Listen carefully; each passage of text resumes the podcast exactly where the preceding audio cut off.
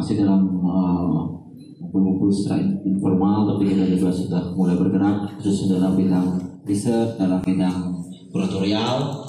Jadi untuk uh, anggota yang ada di Gurat Institute sekarang itu ada beliau satu pendiri dari Gurat Institute. Kemudian ada saya sendiri ada Dewo Purwito ada Wayan Nuriarto dan ada Sabitri sastrawan juga yang ikut di Gurat Institute jadi program Gurat Institute ada beberapa program unggulan dan ada juga beberapa divisi di, di, di dalamnya. Ada Gurat Art Project yang lebih concern dengan pameran pameran-pameran atau pembuatan program-program keseni rupaan lainnya. Salah satunya adalah program unggulan kami di Gurat Art Project adalah of Bali yang sudah berlangsung dari tahun 2018 Art of Bali 2018 kemudian berlanjut ke program Bali Prelude 2019 yang menjaring uh, berupa muda Bali pada saat itu. Kemudian untuk dari divisi Ditbang sendiri programnya adalah ini. Baligit ini Baligit adalah sebuah diskusi bulanan yang mengundang berbagai pihak dari lintas disiplin yang akan membahas tentang berbagai fenomena keseni rupaan khususnya yang ada di Bali ya, dan, dan bisa dilihat dari berbagai perspektif gitu karena kita uh, konsepnya adalah lintas disiplin tersebut gitu. Diskusi Baligit yang pertama dan kedua berlangsung di Bentara Budaya Bali. Yang pertama itu tentang uh, melihat Indonesia Timur ya ketika itu melihat potensi seni rupa Indonesia Timur. Kemudian pada saat Baligit yang kedua menghadirkan kurator Jim Supangkat di Bentara Budaya Bali uh, yang membahas tentang uh, seni rupa tradisi dalam uh, konsultasi seni rupa global ketika itu. Nah yang untuk ketiga ini kami menghadirkan Beli Madebaya nanti yang akan bercerita lebih banyak tentang tentang bagaimana proses kreatif dan bagaimana kekaryaan beli bayak gitu. Kita ketahui karya-karya beli bayak itu juga mengangkat uh, konten-konten ataupun ikon-ikon tradisi yang ada di di dalamnya gitu untuk untuk untuk menyampaikan uh, satu persoalan ataupun fenomena sosial budaya dari dari lingkungan dan dan berbagai isu-isu lain di luar di luar persoalan kesenirupaan sebetulnya gitu. Jadi ini ini menjadi menjadi menarik untuk untuk untuk kita cermati bersama gitu. Dan Beli Bayak juga sudah beberapa kali hadir di dalam berbagai, berbagai event-event seni rupa internasional baik itu dalam bentuk pameran, workshop, festival dan lain sebagainya.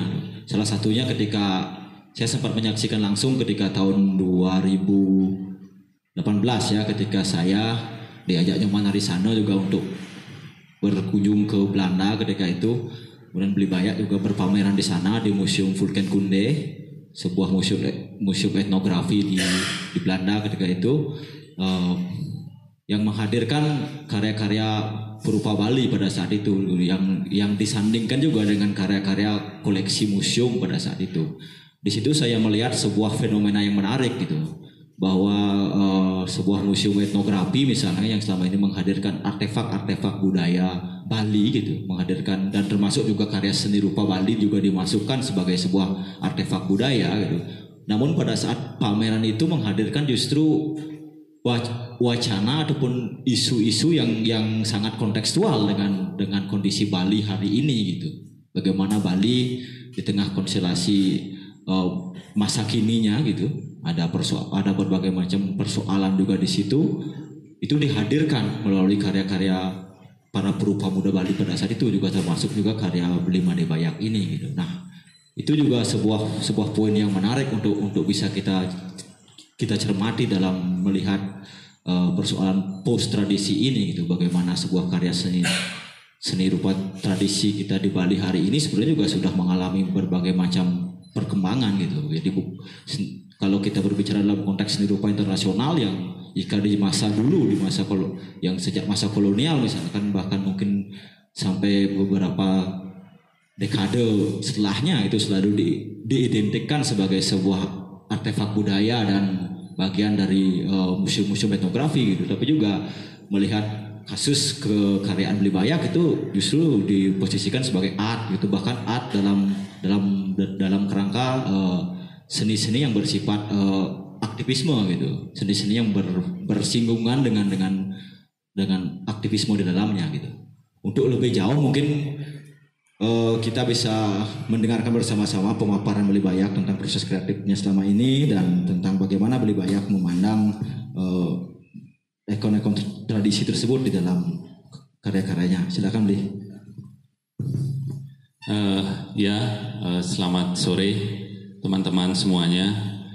Uh, terima kasih Made, terima kasih teman-teman di Gurat juga uh, memberikan kesempatan saya untuk sedikit cerita ya. Jadi waktu selesai perjalanan kemarin ada beberapa pameran uh, di luar memang saya sempat uh, uh, bikin internal uh, bertemu teman-teman lah istilahnya uh, ngobrol santai di, di di studio gitu. Jadi hal-hal uh, seperti ini sebenarnya sangat menarik sekali ketika bisa terus dilakukan. Jadi siapa saja teman-teman yang uh, mungkin habis pamer tidak perlu harus di luar negeri ya, mungkin di luar Bali gitu konteksnya.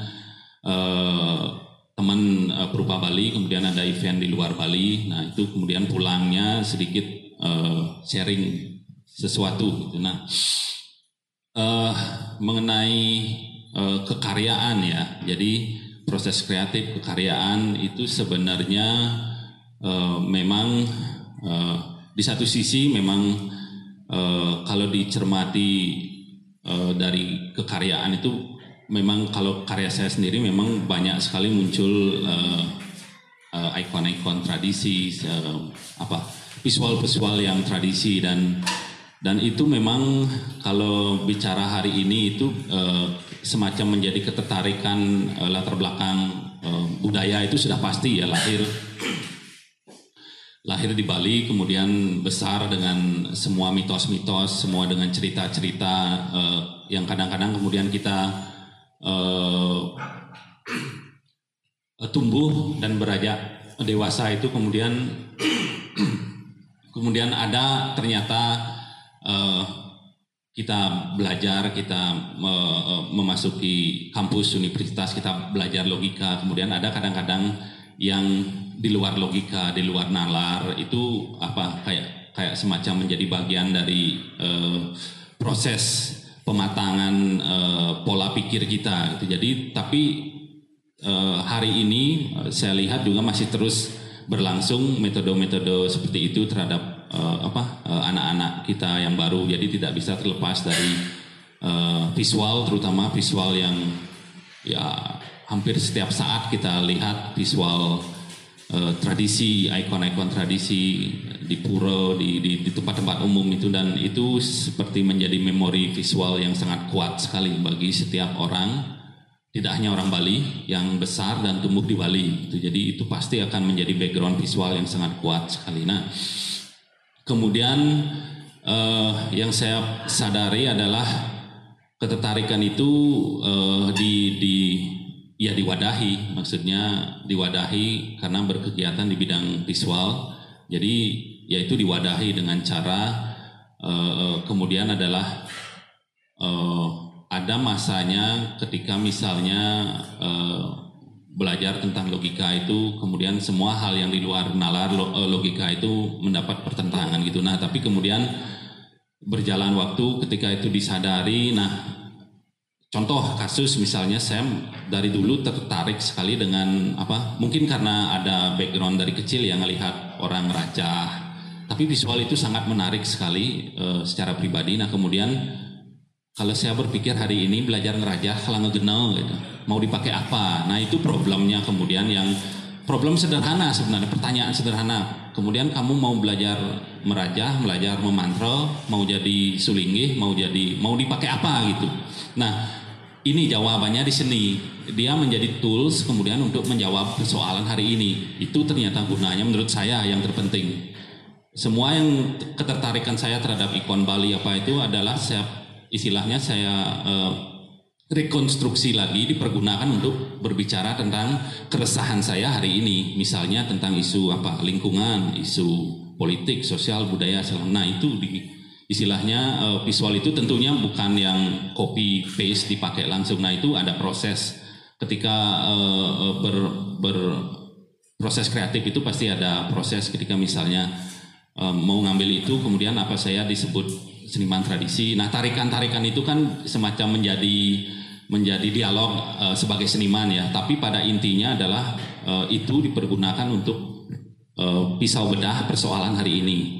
Nah itu intinya kalau bicara proses kreatif dan menghadirkan ikon-ikon uh, tadi tradisi atau ikon-ikon Bali. Dan perlu juga di uh, digarisbawahi bahwa kemudian uh, apa di sana akan ada apa penghilangan makna asli atau sebelumnya. Kalau menurut saya saya sendiri di awal itu uh, sudah sangat membebaskan diri dan pikiran saya ketika misalnya mau mencipta karya seni, baik itu menggunakan ikon, menggunakan simbol, menggunakan media atau medium apa pun yang dipilih. Jadi gagasan itu yang memegang peranan. Gagasan apa misalnya, terus apa yang mau dibicarakan, kemudian visualnya apa, itu akan datang nanti sendirinya. Kemudian ini konteksnya apa, kemudian uh, uh, medianya bisa macam. Kalau memang dia di lukisan ya cukup di lukisan selesai. Tapi kemudian ada tiba-tiba misalnya dalam situasi tertentu ini kalau bikin lukisan kayaknya tidak memungkinkan. Oh ide ini bisa digarap dengan happening art misalnya. Dan happening art itu kan ada kalau di seni itu medium utamanya tubuh gitu. Jadi penyimbolan lewat tubuh dan kemudian uh, uh, uh, melakukan aksi di suatu momen tertentu, saat tertentu. Nah, tujuan aksinya tentu bisa protes, bisa macam-macam gitu. Nah, uh, itu salah satu uh, uh, apa metode kerja atau bisa dibilang saya coba apa memberi memberi pembebasan terhadap me, medium dan bahasa visual yang dipakai. Nah, perlu juga dicatat di sini dan saya sering juga mengamati untuk hari ini kemudian adalah uh, orang atau seniman ataupun tidak seniman atau bukan bergerak artinya bukan 100% ber, ber, bekerja di, di seni. Sekarang kita bisa lihat perkembangan teknologi itu apa yang tidak bisa uh, dibuat apa yang belum dibuat. Uh, semua sudah membuat hampir semua apalagi uh, sebelum zaman Google uh, sorry sebelum zaman Instagram Google, uh, Facebook itu zamannya Google. Jadi dulu ada sempat selentingan istilahnya itu uh, Google Art. Jadi ketik di Google tinggal copy paste kemudian tanpa apa tanpa merasa bersalah kemudian itu menjadi karya ada pembengkokan sedikit menjadi karya kita. Sekarang di Instagram apa orang tidak dibikin? Semua sudah dibikin.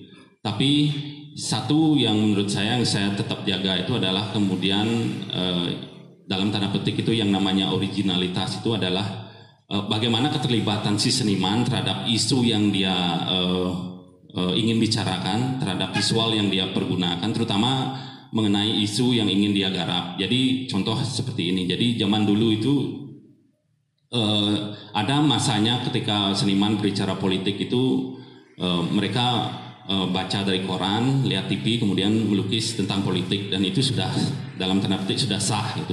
Tapi untuk hari ini kalau kita mengulang metode seperti itu itu agak terasa kurang greget kalau menurut saya itu. Jadi yang yang saya ingin tekankan di sini dan saya memang coba terapkan itu adalah um, yang dulu dibilang oleh seniman-seniman lekra itu purba. Jadi laku kita sebagai seniman itu memang langsung uh, terhadap isu yang kita mau bicarakan. Gitu. Jadi tidak hanya nonton televisi, tidak hanya membaca koran, kemudian kita membuat uh, gambar atau lukisan atau karya tentang isu tersebut. Nah itu juga penting kalau menurut saya dan memang menjadi patokan saya untuk be, uh, berkarya termasuk di dalam proyek pun uh, apa plastikologi art project seperti itu.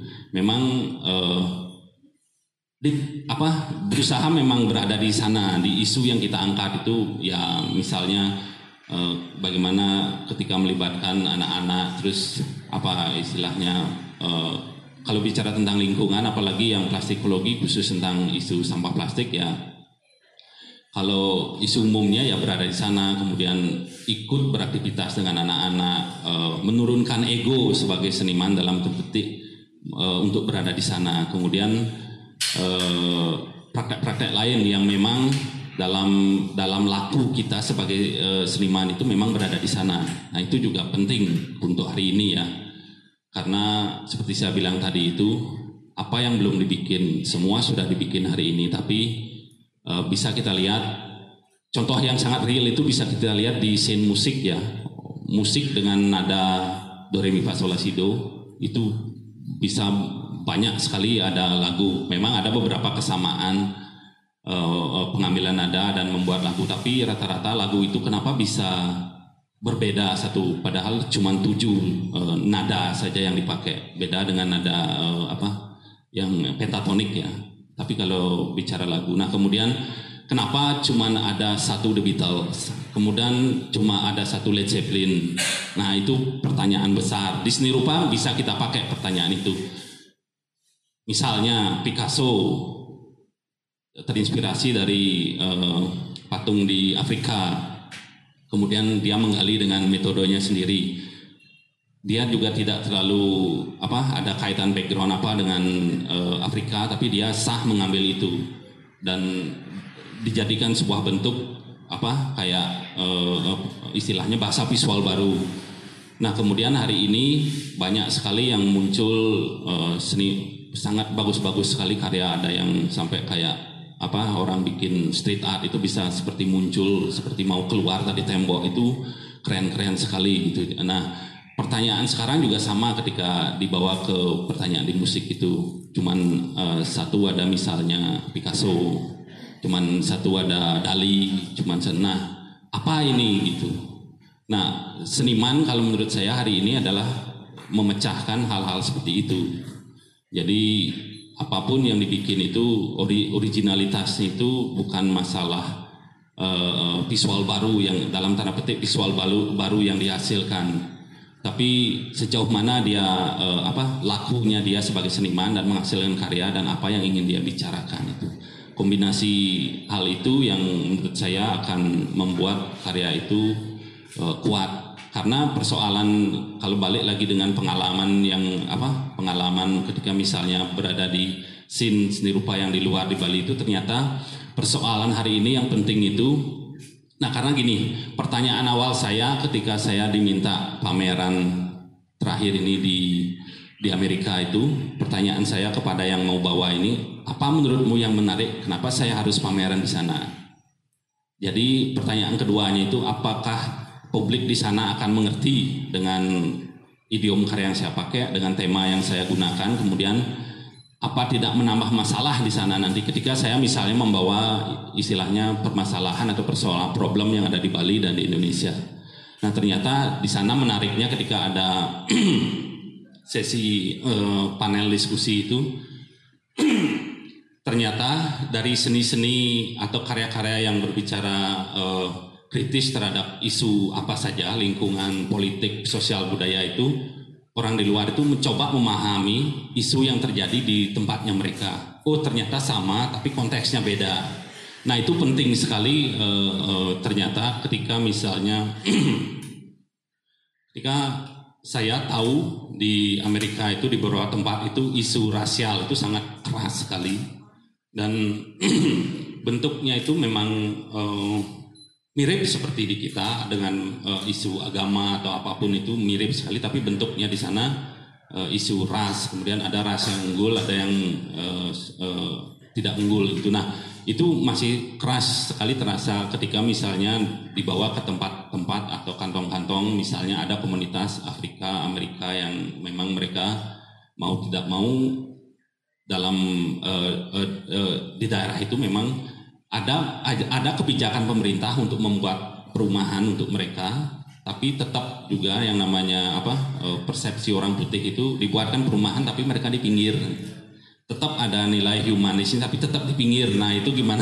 Model-model seperti itu kalau kalau kita tidak ada di tempat itu tentunya tidak paham tidak bisa melihat langsung. Nah pengalaman-pengalaman itu sebenarnya e, menarik sekali ketika bisa bertukar cerita dengan seniman yang memang dengan background Afrika Amerika apa yang dia bicarakan kemudian dia paham.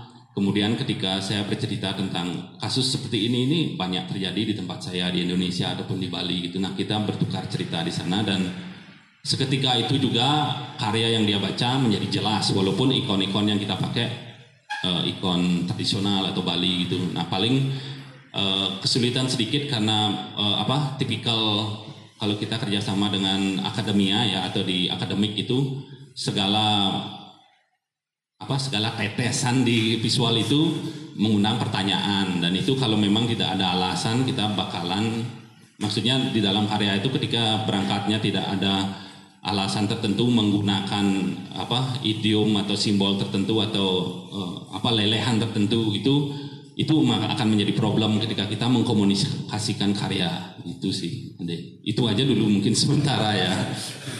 Biar tidak terlalu panjang. Jadi pemaparan dari Beli Made Bayak gitu. Jadi sebetulnya kenapa Beli Made Bayak uh, hari ini menghadirkan ekon-ekon uh, tradisi dari uh, di, di dalam karyanya itu sebetulnya?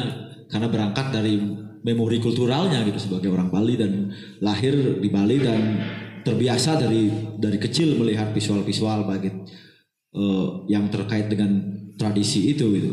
Apakah baik itu rerajahan uh, pewayangan figur-figur uh, yang terkait dengan tradisi itu. Dan kemudian pada konteks kekaryaan beli bayak ini kemudian tradisi menjadi sebuah bahasa gitu. Menjadi sebuah bahasa ungkap menjadi sebuah cara beli beli made bayak di dalam mengungkapkan suatu uh, wacana atau suatu persoalan yang ingin yang ingin dia sampaikan dalam dalam karyanya gitu uh, berbagai macam isu seperti uh, lingkungan, alam, sosial, politik, kebudayaan Bali hari ini dan dan lain sebagainya gitu. Dan juga bagaimana konsep perkesenian Beli Made Bayak bahwa untuk uh, membicarakan suatu isu, mem membicarakan suatu persoalan, seniman harus hadir di dalam persoalan tersebut. Itu menurut Beli Bayak gitu. Uh, yang kalau dalam istilah lekra itu turba turun turun ke bawah gitu bagaimana melihat persoalan secara secara gamblang dan memetakan persoalan itu dan bagaimana melihat melihat itu dalam perspektif karya seni rupa seperti itu. Kemudian uh, tentang bagaimana kemudian sambutan ini, bagaimana teman tanggapan-tanggapan publik ketika beli misalnya menghadirkan karya beli yang memakai uh, ekon-ekon tradisi di, di di dunia internasional itu seperti apa itu beli? uh, tanggapan dan, dan bagaimana cara beli meng, mengkomunikasikan itu kemudian? Uh, ya, ad, memang ada beberapa terutama yang uh, di akademik, memang mereka yang be, uh, belajar banyak tentang Bali, pasti mereka paham dengan beberapa ikon, beberapa simbol yang Bali. Nah, kalau yang itu mungkin tidak terlalu sulit untuk apa untuk bisa memberikan istilahnya penjelasan kenapa ketika mereka ada bertanya tapi kemudian yang uh, sedikit uh, menjadi tantangan adalah dengan publik yang lebih umum ya, lebih umum, lebih artinya belum mungkin sempat uh, tahu sedikit tentang Indonesia, tentang Bali, tapi tidak terlalu detail. Nah, menariknya mereka itu ketika melihat uh, beberapa ikon uh, tradisional itu malah mereka kayak seperti um, uh, melihat visual baru, Made dalam tanda petik melihat visual baru seperti contoh kasus ketika misalnya ada apa ada misalnya uh, simbol api yang dipergunakan ada matanya yang uh, kita sering lihat di lukisan uh, kamasan, lukis tradisi. Nah itu uh, apa menarik visual visualnya kata mereka itu sangat menarik sekali bahkan ketika itu mandiri mandiri hanya sebagai itu saja tidak tidak berkait dengan uh, visual yang lain. Nah, mereka tentunya tidak tahu apa itu uh, uh, apa penyimbolan tentang api, terus apa maknanya ada gigi taring nah, segala macam. Nah, bahkan uh, kalau tidak salah Made atau Yoga sempat bercerita tentang kalau di lukisan tradisi itu sangat kaya sekali bahkan ada taring yang patah atau apa simbol dari petir segala macam. Nah, itu mungkin mereka tidak tahu dan uh, tidak banyak uh, uh, menangkap hal seperti itu tapi secara visual sendiri mereka itu paling tidak ada impresi menarik gitu. jadi mereka malah berpikirnya ini bisa jadi ikon apa gitu untuk menghadirkan karya baru dari dari ikon-ikon seperti itu artinya uh, saya sendiri yakin bagaimana misalnya ketertarikan uh, Picasso ketika melihat patung Afrika kemudian menghasilkan bentuk bentuk kubisme yang dengan apa dengan uh, dengan daya nalar uh, dia ingin menggambarkan objek yang dua dimensi tapi ingin menggambarkan yang di belakangnya gitu. Objeknya tapi dengan med- eh, media gambar gitu. Nah eh, itu kan sederhana kalau kita bicara hari ini ya. Pemikiran itu sangat sederhana. Kemudian cara ngamar jelemo tapi pengenah tundun nih biar kelihatan punggungnya itu salah satu metode kubisme yang sempat saya pelajari dan itu kan menarik sekali pemikiran sederhana tapi sangat menarik Nah makanya Benat Benot dan mau liatin punggung, ada mukanya, ada punggung. Nah itu salah satu metode. Nah kemudian kalau kita bisa berjarak dengan visual ini, dengan visual Bali ini, saya yakin, saya masih yakin akan ada visual baru, Made. Ketika kita bisa berjarak di satu saat di proses penciptaan kita, kita bisa berjarak dan memandang visual itu hanya sebagai visual, bukan ada kaitan spiritual atau apa.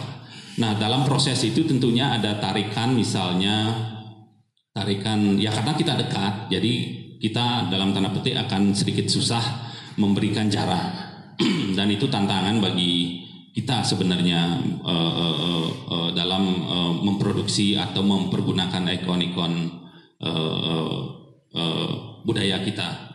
Nah itu uh, pandangan secara umum uh, ketika misalnya ada uh, tentang ikon-ikon Bali pun tidak yang spesifik Bali kadang-kadang saya mempergunakan medianya itu cukup sederhana. Jadi semacam misalnya ingin menggambarkan Bali ya gunakan peta Bali gitu. Jadi sederhana sekali sebenarnya. Kemudian uh, ini ini uh, mau bicarakan masalah apa gitu. Uh, kemudian sejauh mana kita uh, paham kita berada di uh, persoalan yang ingin kita bicarakan itu. Nah menurut saya ketika misalnya kita ada kedekatan dengan subjek matter ataupun persoalan yang ingin kita uh, uh, sampaikan itu mungkin itu yang dibilang kalau uh, di Bali itu uh, mampu mentransformasikan gagasan ide dan gagasan kalau di kalau di kita dibilangnya itu apa taksu atau apa ya. Karena karena kedekatan dengan apa yang ingin kita sampaikan itu itu jadi jadi itu mungkin jadi uh, sekali lagi medium kemudian sangat bisa menjadi bebas. Uh, metode berkarya sangat bebas. Kemudian eh, kalau kalau kemudian itu di di beberapa eh, kesempatan, terutama yang waktu terakhir yang di Melbourne itu eh, kan yang seri petanya di pameran tiga, kemudian ada dokumentasi eh, peta itu di eh, di sebuah happening art. Itu juga berupa uh, proyeksi jadi ada monitor itu disampaikan. Kemudian uh, orang jadi melihat oh karya ini tercipta di sebuah momen ini. Nah itu menjadi ke koneksi juga. Kemudian uh, karya seperti itu dari beberapa respon uh, pengunjung ya coba juga mencari feedback ketika berada di sana apa responnya apa kamu nangkep apa yang ingin saya sampaikan Nah, rata-rata sejauh orang yang ajak bicara itu konteksnya mereka bisa nangkap dan problem kalau masih di Australia mungkin problem Bali mereka paham ya. Nah beda lagi ketika misalnya yang di project yang plastikologi yang ya itu juga prosesnya panjang ketika misalnya harus hadir e, sampahnya sendiri menjadi karya gitu. Karena dimensi-dimensi yang e, sebelumnya menjadi pertanyaan itu terjawab di karya itu gitu. Seperti misalnya dulu ada tren istilahnya menggunakan e, apa benda-benda sederhana dibawa ke ruang pameran dan itu karena konteksnya di ruang pameran itu menjadi karya seni gitu. tapi pertanyaannya kemudian adalah ketika dia setelah menjadi karya seni di ruang pameran dengan jangka waktu tertentu kemudian balik lagi apa tetap dia menjadi karya seni?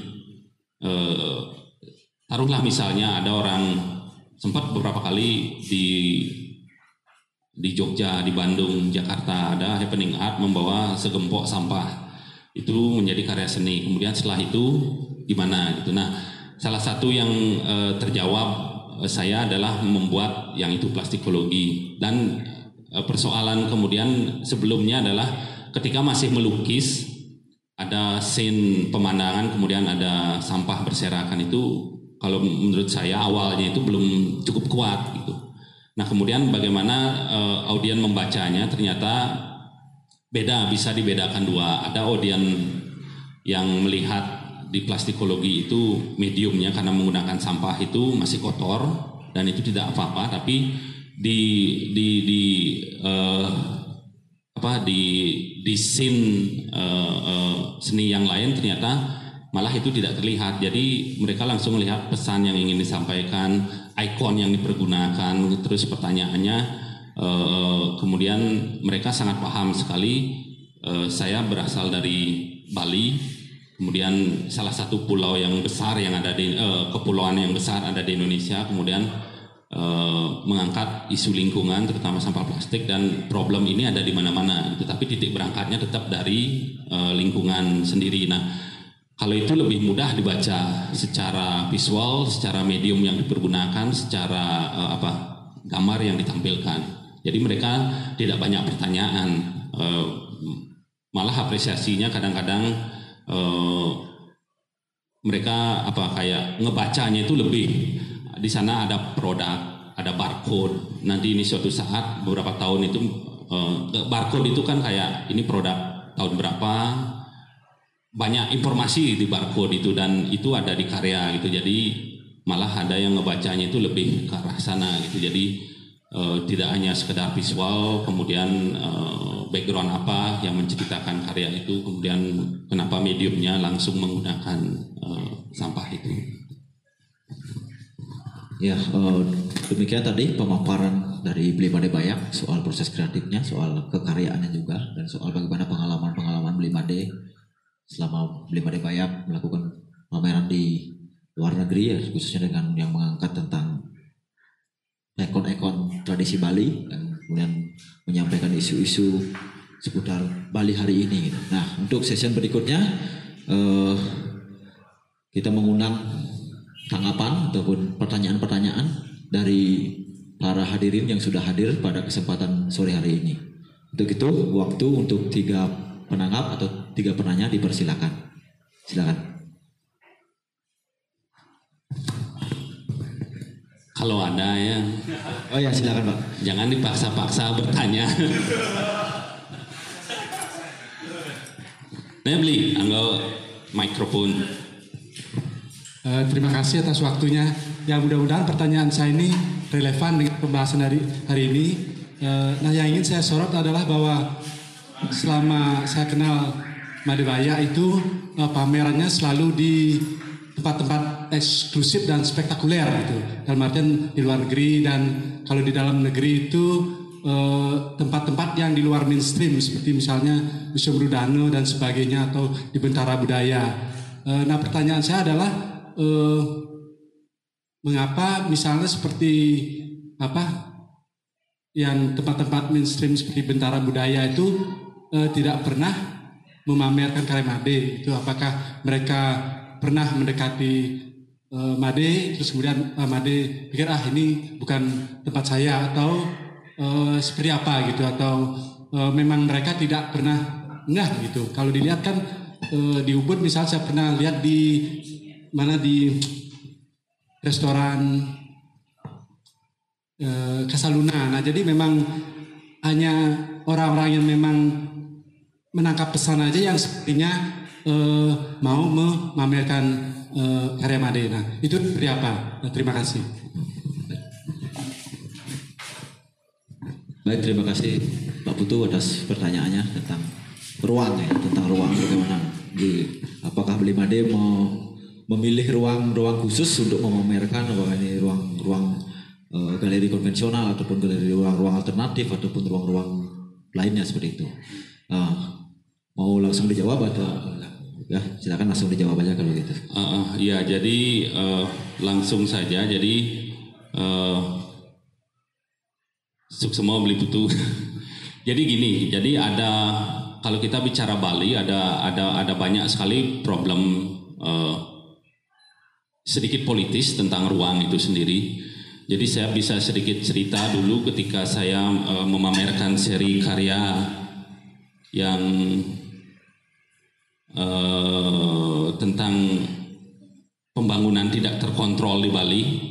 Nah itu saya dapat ruangnya itu di Santrian dan itu sebenarnya tidak dap, tidak mungkin akan dapat ruang kalau tidak kuratornya waktu itu almarhum Thomas Pretang eh, meyakinkan saya bahwa jaminannya saya gitu. Nah, yang seri seperti ini, nah yang seri seperti ini, nah ini dia. Yang seri seperti ini, eh, saya diyakinkan oleh Thomas bahwa ini akan menarik dan saya kalau saya pribadi membuat karya seperti ini, ini pasti bakalan susah mendapat ruang. Kecuali misalnya saya saya juga membebaskan diri untuk masalah ruang itu. Jadi saya berpikir setiap dinding adalah ruang, setiap tempat adalah ruang untuk berpamer, berpameran di mana pun bisa hanya digantung di tembok atau digantung di halaman itu sangat uh, bisa sekali. Uh, nah kemudian kalau bicara ruang-ruang kon- konvensional itu adalah kemudian tentunya ada uh, sangat politis sekali uh, yang punya kemudian di sana ada kurator segala macam. Nah salah satu contoh lagi ketika saya diminta ikut event yang di Galeri Nasional itu saya dikasih outdoor kemudian waktu itu saya ingin sekali membawa tema karya yang memang tolak reklamasi. Nah itu ada tegangan sebenarnya ketika saya berkomunikasi dengan para kurator karena mereka tim kuratornya tim. Nah di eh, di sana sebenarnya ada tegangan dalam artian ada ada be- perbedaan persepsi antara eh, karya dengan tema itu tapi kemudian eh, di karya itu saya akalin tidak detail sekali eh, penjelasan tentang apa. Nah kemudian di prakteknya itu saya tambahin sep- seperti misalnya sound sound yang saya pakai itu orasinya eh, Bligendo yang itu. Jadi itu memang dipakai dicorong langsung gitu biar nanti ada orang lewat eh, eh, gininya bunyi apa namanya eh, otomatis dia hidup soundnya berbunyi sendiri. Nah itu bagian dari negosiasi saya sebagai seniman ketika ada ruang tertentu yang cukup strategis untuk menyampaikan karya tapi kemudian ini eh, lumayan ada ada negosiasi dari pihak penyelenggara. Kadang-kadang pi- pihak penyelenggara juga eh, pasti akan berhati-hati dengan seniman ataupun karya yang dibawa. Itu tidak mungkin semua karya bisa masuk secara eh, secara langsung gitu ya, tanpa sensor gitu. Nah, itu juga problem-problem yang saya hadapi sama ketika selesai membuat karya ini karena eh, pameran karya ini karena banyak sekali yang dalam tanda petik merasa tersinggung.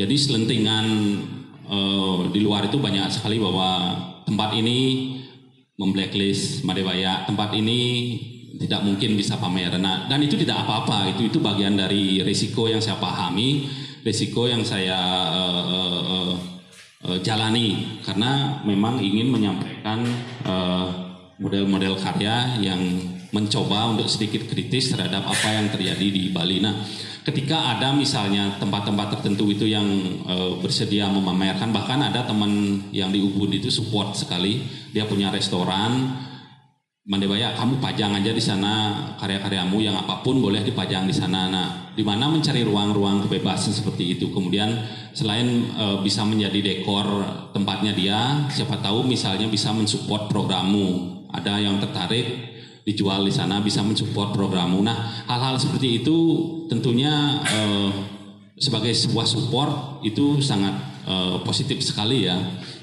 Kemudian ada individu-individu tertentu yang memang mereka punya ruang dan tahu apa yang saya kerjakan tapi tetap memamerkan karya-karya atau memberi ruang itu tentunya itu yang sangat saya hargai. Tapi kemudian saya kan tidak eh, tidak istilahnya tidak eh, tidak menyerah, artinya tidak eh, tidak menurunkan dari tema karya dari apa yang ingin dibicarakan. Nah, ketika misalnya eh, mulai ada ketertarikan tentang itu ya karena memang image di Bali memang belum ada, maksudnya sangat jarang sekali seniman yang berbicara tentang isu eh, lingkungan yang lebih serius ya, yang lebih serius maksudnya mungkin ada yang beberapa yang eh, berbicara itu, tapi yang lebih serius, yang lebih bisa lebih kritis dan sedikit vulgar menyampaikan sesuatu itu akhirnya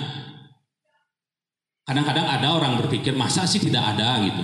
Jadi mereka ini yang mencari gitu. Jadi ya Uh, tentunya juga dengan bantuan teman-teman yang membantu secara penulisan, uh, apa publikasi secara kecil-kecilan itu nantinya melalui link terutama link. Oh, ketika mau mencari seniman yang uh, berbicara tentang isu yang lebih spesifik, oh ini ini ini. Nah, itu uh, hari ini terasa lebih mudah karena karena sudah tidak didominasi lagi. Dulu ada di mana-mana ada dominasi misalnya uh, budayawan siapa yang ketika misalnya ditanya Bali sekarang seperti apa ya perspektifnya dia dengan kecenderungan seni-seni yang dia uh, uh, uh, apa yang dia ketahui dan dia uh, sering sudah tulis gitu. Tapi sekarang uh, era digital internet dan saya pun dari awal memang sadar saya membuat website saya sendiri gitu. Jadi untuk mempromot karya-karya seperti ini ya sedikit mengambil uh, metodenya uh, teman-teman anak pang lah do it yourself itu sangat bagus sekali. Maksudnya ketika kamu tidak ada ruang buat ruang itu. Ketika tidak ada media ya kamu buat media itu. Nah di awal-awal saya itu uh, apa metode atau pola berpikirnya seperti itu. Dan website salah satu.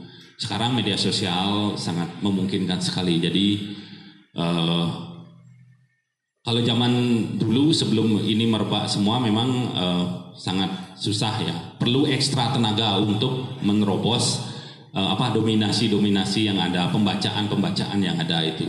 Itu sih beli. Ya baik saya. Saya pengagum Madibaya, masa Agung Malik, jadi kamar baca saya memang hari ini ingin sekali ke sini mendengar walaupun saya telat. Karena saya melihat di Bali ini saat ini ada dua seniman besar di abad ini dan yang betul-betul dalam arti inovasi ada kebaruan. Satu saya lihat Madebaya dan satu lagi Nano You Hero. Nano yang pakai terutama kebaruannya yang saya lihat karena dia memasukkan unsur kerap, unsur nganyam nganyam dengan jadi lukisan pernah pameran di sini apa namanya orang hutan gitu. Lalu patung Buddha dan segala macam. Itu persis seperti lukisan. Saya pribadi melihat seperti itu. Nah demikian juga dengan Maribaya saya melihat plastik ini.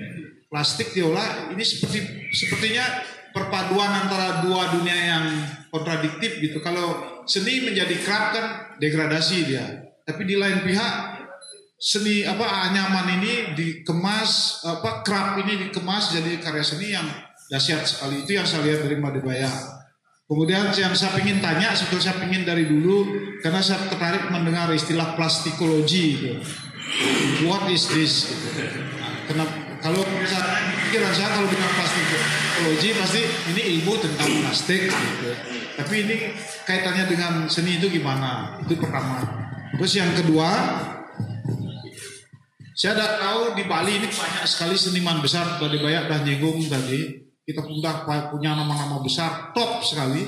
Tapi hampir semuanya mereka berdiri dan tenang di dunia nyaman gitu. Di Menara Gading dia tidak peduli apa-apa. Banyak ini salah satu yang saya lihat, ya dia ikut reklamasi ya, melakukan perlawanan begitulah. Sedangkan kita tahu kita tahu sekali Bali dan Indonesia saat ini tidak sedang dalam keadaan baik-baik gitu kita sudah hancur dari darat, laut, udara, semuanya dikepung oleh kapitalisasi ini. Senimannya di Bali khususnya mau bicara reklamasi ini takut. Ini aneh sekali dari Madebaya mau dicocor pakai pasir semuanya dan itu pun dapat sambutan bindir dari dari seniman-seniman yang sudah punya nama itu loh. Padahal saya sepakat sekali kalau yang seniman dia harus bicara realitas. Tidak bisa semuanya diam seribu bahasa dengan apa dengan wacana seni untuk seni gitu. Saya tertariknya di situ dan di Bali ini bagi saya penghancuran puncak Bali itu ya reklamasi. Kalau seniman diam, sastrawan diam, what does it mean ini? Ada apa ini terjadi di Bali itu? Dan itu saya ingin dapat gambaran dari Baya karena tadi memang disinggung tadi terkait dengan pertanyaan itu tentang ruang. Menurut saya penting juga seorang seniman menolak ruang gitu loh. Kalau ruang itu terlalu kadang-kadang ruang-ruang yang seolah menjadi barometer itu kadang-kadang mematikan yang kecil gitu. Kalau senimannya mau menolak dan tidak mau pameran di Bentara gitu contohnya, tidak mau pameran di ruang-ruang alternatif, masyarakat juga apa mungkin akan tumbuh ruang-ruang apresiatif semakin lebih banyak gitu. Saya kira saya setuju juga sekali-sekali menolak ruang-ruang yang mainstream itu. Terima kasih.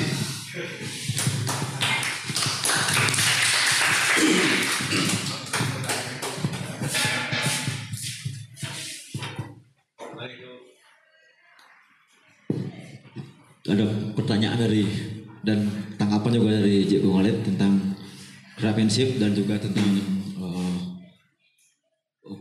seniman hari ini ya di tengah uh, isu-isu sosial politik dan lingkungan di Bali. Silakan deh.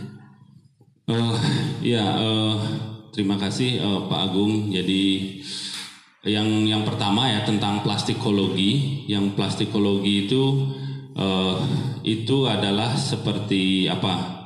Uh, kalau di produk dibilang itu semacam branding ya, branding uh, orang mudah mengingat, kemudian dia juga tidak uh, tidak terlepas dari konteks apa yang ingin disampaikan karena itu asal katanya kan plastik dan ekologi, plastik dan lingkungan itu. Nah, waktu itu saya berdiskusi dan uh, merumuskan itu bersama teman uh, Igo di di di Sanur. Jadi dia adalah salah satu orang yang percaya dengan gagasan saya ini. Maksudnya percaya dengan gagasan itu bahwa ini bagus, ini akan menjadi ada beberapa orang yang uh, uh, uh, maksudnya yang secara pribadi mensupport saya dengan gagasan-gagasan seperti ini.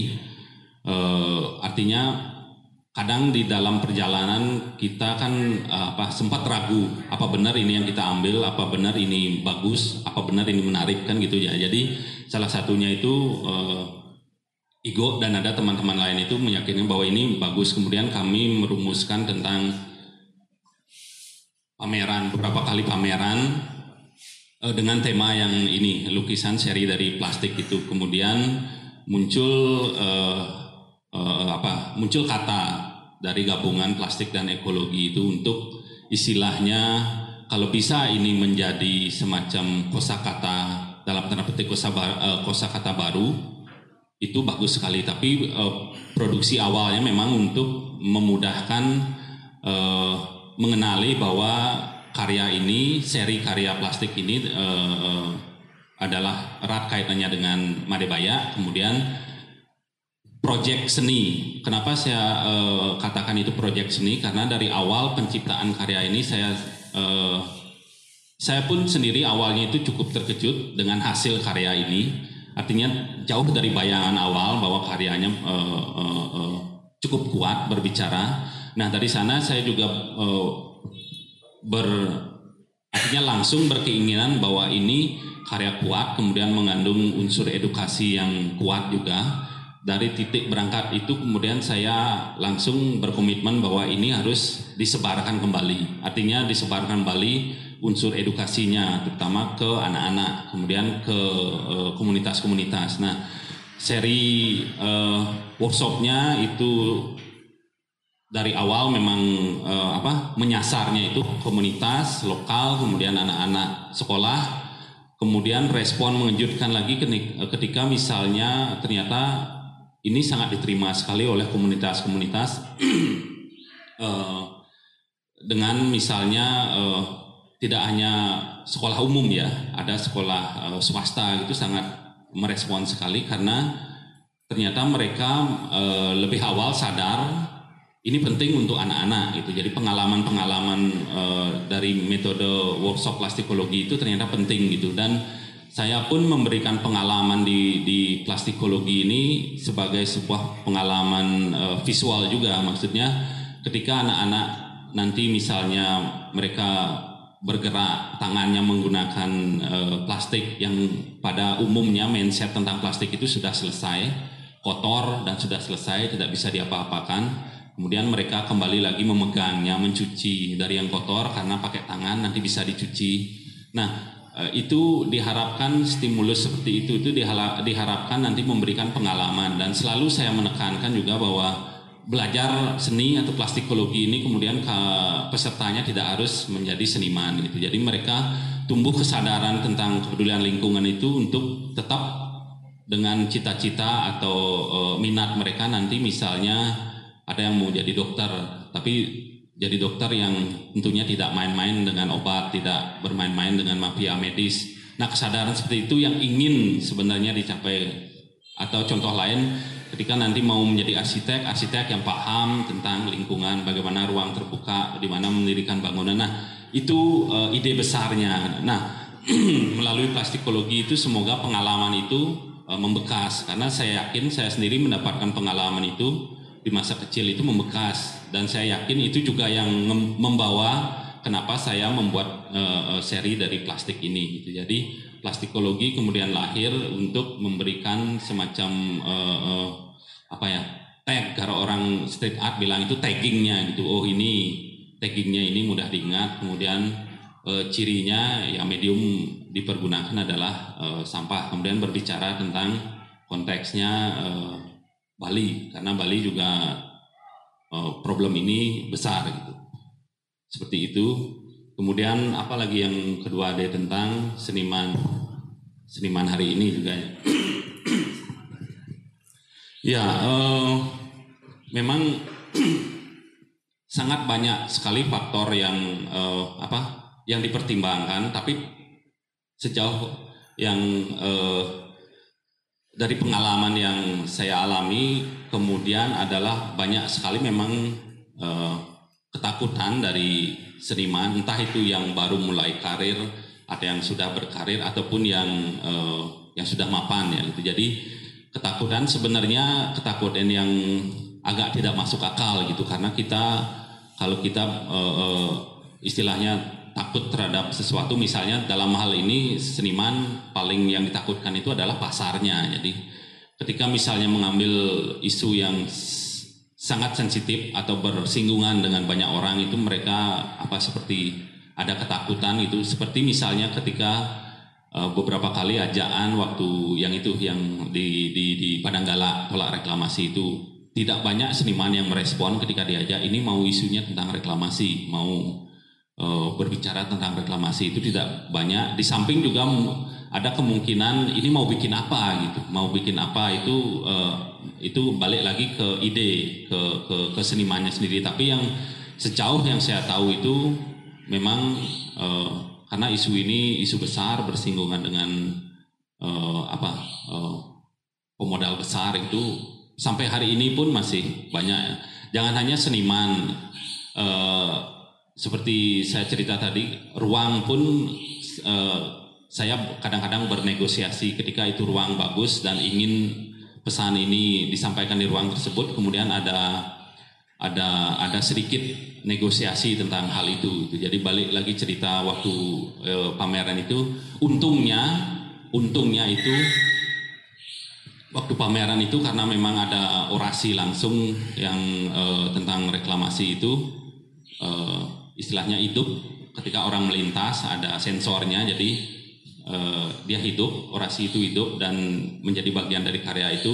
Waktu itu yang terlihat menyelamatkan sedikit saya dan karya itu adalah yang membuka uh, Pak Dirjen yang sekarang Hilmal Parin karena ternyata menurut kuratornya itu uh, yang membuka acara itu Dirjen dan apresiasinya bagus oleh Dirjen dan bahkan sempat ya sempat cerita sedikit uh, tentang karya-karya itu ya. Jadi yang dari awalnya terasa tegang karena mereka bersih tegang antara tim kurator itu kemudian keadaan menjadi cair ketika yang membuka pun tidak ada problem gitu. Artinya uh, appreciate dengan karya seperti itu. Nah hal-hal seperti itu banyak sekali uh, menjadi pertimbangan teman-teman di uh, di di kesenian kalau menurut pandangan uh, saya jadi Salah satunya adalah uh, yang paling utama pasti pasar dipertimbangkan. Terus kesempatan, kesempatan kecuali mau misalnya uh, sedikit bersusah, bersusah-susah untuk seperti misalnya ya tidak ada ruang ya membuat ruang sendiri tapi tidak banyak uh, uh, seniman yang mau mengambil risiko seperti itu. Nah, uh, saya pikir sih memang balik lagi ke seniman yang mau mengambil risiko, mau tetap berada di seperti istilah uh, Pak Agung tadi berada di Menara Gading, kemudian uh, uh, ingin tetap istilahnya dipandang sebagai tokoh seniman Bali gitu ya itu problem-problem yang kita hadapi internal ya di di di scene seni rupanya. Tapi kalau secara umum memang tidak banyak yang uh, berbicara uh, tentang isu-isu yang paling uh, mutakhir yang ada di Bali, terutama isu lingkungan, apalagi mau bicara tentang uh, tolak reklamasi. Ya. Saya agak ragu ya. Apakah uh, seniman itu takut dengan pasar gitu? Kalau kita lihat Bangsi, dia melawan di mana-mana, bahkan jadi pasar. Nah seniman di Bali ini saya tidak tahu nama-nama besar banyak soalnya ada Erawan, ada siapa lagi yang namanya Wianto, siapa lagi banyak segudang banyaknya loh. Saya tidak berbicara orang per orang seperti itu. Seniman besar banyak sekali dia punya pengaruh. Apakah betul dia takut dengan pasar gitu? Atau apakah ini semacam gejala mungkin terlalu sombong kalau saya katakan saya percaya di Bali ini ada dua masalah besar yang kita hadapi sekarang ini pembodohan dan kemiskinan. Karena kita harus kaitkan dengan periode 65. 65 banyak guru-guru dibunuh, dibantai. Di Bali aja 80 ribu nyawa dibantai. Dan tidak boleh baca Marx dan apa lagi itu. Keluar tap MPRR, MPRS apa waktu itu. Lalu itu saya pikir berpengaruh kepada tingkat intelektualitas seniman. Jadi dia takut dengan sesuatu yang dia tidak tahu gitu loh. Pasar-pasar pasar itu cerdas sekali kadang-kadang bisa pasar seperti apa yang ditakutkan tapi bisa kayak kasus bangsi itu ya lain lagi gitu. Apa benar atau tidak ngerti saya ini melihat apakah saya belum yakin bahwa itu takut dia sama pasar gitu. Uh, banyak buktinya melawan ada aja pasar. Nanu nanu ya jujur aja tergantung ya apakah pengen jadi kaya sekali. Roto mati juga kan? Ada berkarya terus yang penting. Tidak tahu saya seperti itu komentar. Makasih tidak ada tepuk tangan. Oh ya. Ya uh, itu memang benar sekali. Maksudnya kalau kita melulu bicara pasar ya, jadi yang namanya kita membuat produk sebenarnya ketika produk itu uh, bagus dalam tanda petik bagus dan uh, apalagi ada kesejarahan ya, ada nilai di sana coba. Memang uh, sepertinya memang pasar itu pasti akan mengikuti. Nah, kemudian yang menjadi persoalan sejauh ini di Indonesia ataupun kita di Bali seberapa banyak seniman yang bisa uh, membentuk pasar itu yang menjadi problem ya.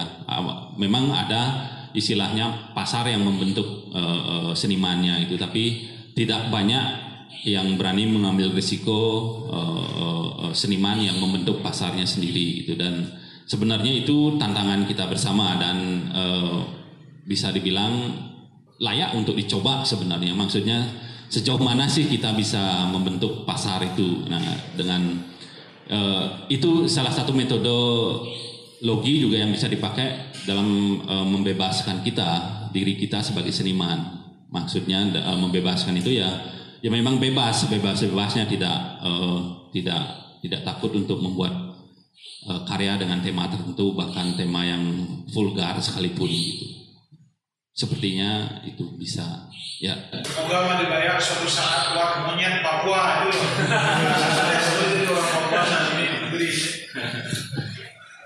Ya demikian tadi uh, para penanya di sesi yang pertama masih ada sesi berikutnya lagi untuk tiga penanya. Berikutnya siapa yang ingin menanggapi atau pertanyaan-pertanyaan? juga dari kalangan teman-teman muda juga ada para pelukis muda, para seniman-seniman muda yang hadir pada sore hari ini mungkin juga bisa urut tembuk atau bertanya atau menanggapi. Silakan.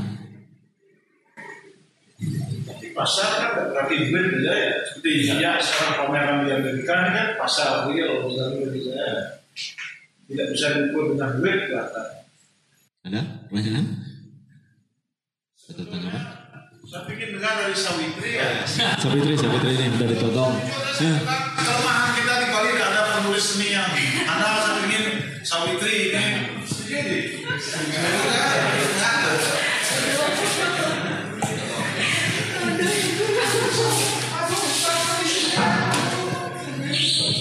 可。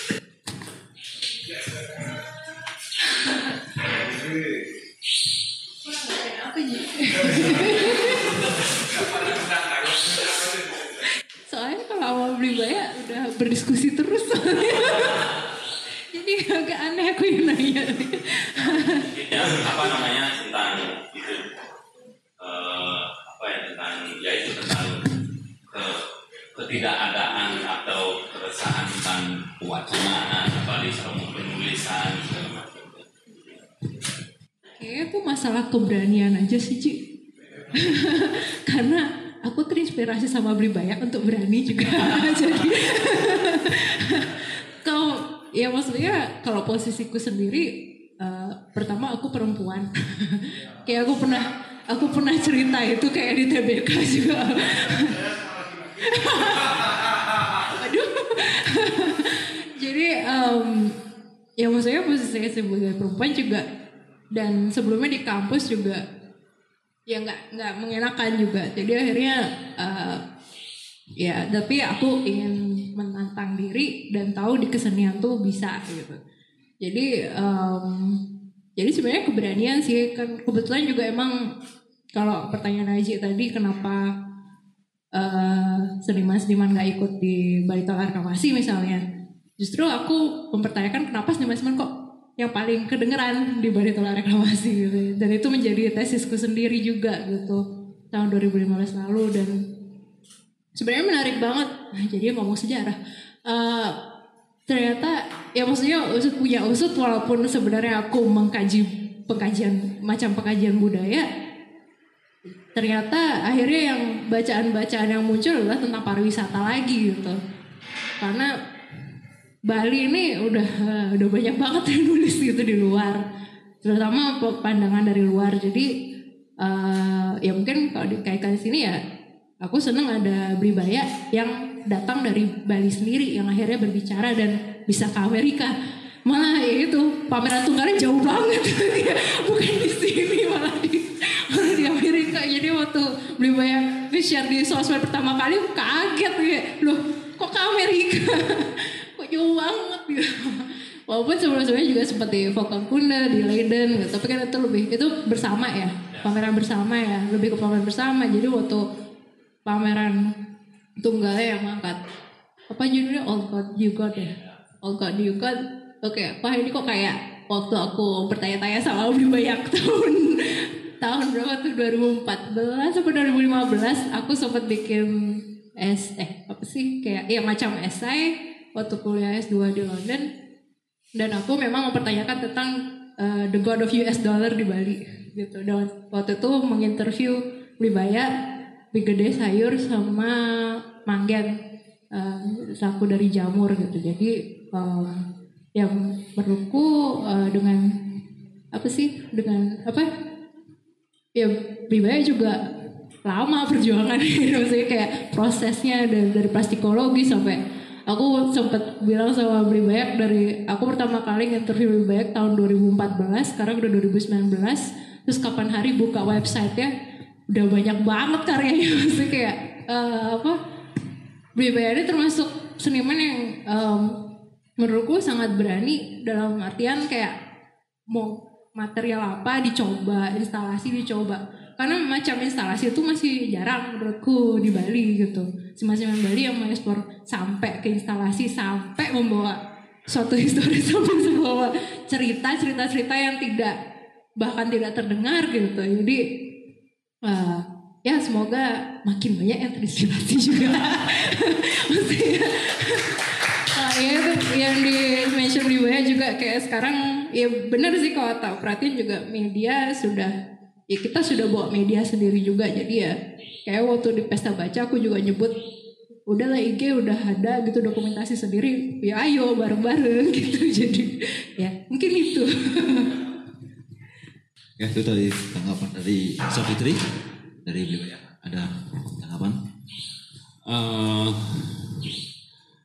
ya, eh, memang memang benar sekali eh, risiko yang eh, sedikit orang eh, atau seniman yang mau ngambil gitu. Jadi kalau dilihat sekarang ada ada beberapa appreciate atau eh, istilahnya tertarik untuk membuat event atau ngajak pameran itu memang ya balik lagi kalau kita bicara proses, kalau kita ber, eh, percaya dengan proses itu memang lumayan ya, lumayan. Dan tapi sekali lagi kalau misalnya yakin dengan eh, sesuatu yang ingin perjuangkan itu pasti nemu gitu. Maksudnya ini juga yang kadang-kadang eh, saya lihat di Bali terutama atau secara umum di di Indonesia ya di seni, seni rupanya kenapa banyak sekali karya-karya yang ini mirip dengan ini ini mirip dengan satu ah, ah, secara visual ya eh, masih mirip-mirip. Nah karena karena itu ketidakberanian mengambil resiko itu kemudian memilih mainnya aman gitu. Jadi oh karya ini yang yang lagi ini yang oh miripin sedikit. Kemudian apalagi sekarang yang eh, apa eh, kontradisi yang lagi muncul. Kemudian main comot tempel tradisi. Nah itu yang membuat eh, ke keseragaman Eh, jadi agak agak sedikit susah akan mencari karya yang memang dia segmented atau atau dia misalnya berbicara khusus tentang hal itu dengan visual yang tertentu. Nah, itu juga yang yang perlu kita catat sebagai seniman adalah eh, mencari kebedaan itu. Memang dari sengaja kita harus mem- tetap memelihara pikiran kita mencari kebedaan itu entah beda dengan senior kita atau beda dengan pencarian yang sudah eh, dicari atau beda dengan eh, idola kita istilahnya. Misalnya eh, idola dengan kubis kubus gitu. Tapi kan tidak mungkin eh, mengeksplor tentang kubus yang tetap akan menjadi yang kedua yang ketiga yang keempat selanjutnya tidak mungkin menjadi pencip- eh, penciptanya kubus. Nah itu juga yang penting sebenarnya.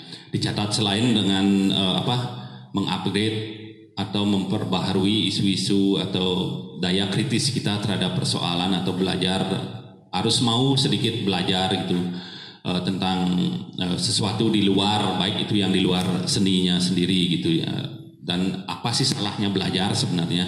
Apa sih salahnya kita eh, tahu tentang apa sejarah kita yang dulu atau tahu dengan persoalan yang lain di luar seni atau di luar kesenian? Dan saya tetap yakin bahwa ketika kita membuka diri untuk terus belajar, baik itu ilmu-ilmu yang lain, perspektif yang lain, eh, itu akan eh, pasti akan jadi menarik sebagai seorang seniman ataupun eh, bidang-bidang lain yang bergerak di eh, dunia kesenian, terutama masalah perspektif ya. Kalau menurut saya penting sekali ketika misalnya perspektif eh, berkarya kita atau eh, apa yang ingin kita tampai- eh, tampilkan melalui karya itu. Nah, kemudian kalau itu bisa eh, artinya kalau langkah-langkah itu bisa memberikan sesuatu seperti misalnya Savitri eh, tadi bilang ya, mungkin itu bisa eh, apa menambah perspektifnya dia dalam penulisan ke depannya atau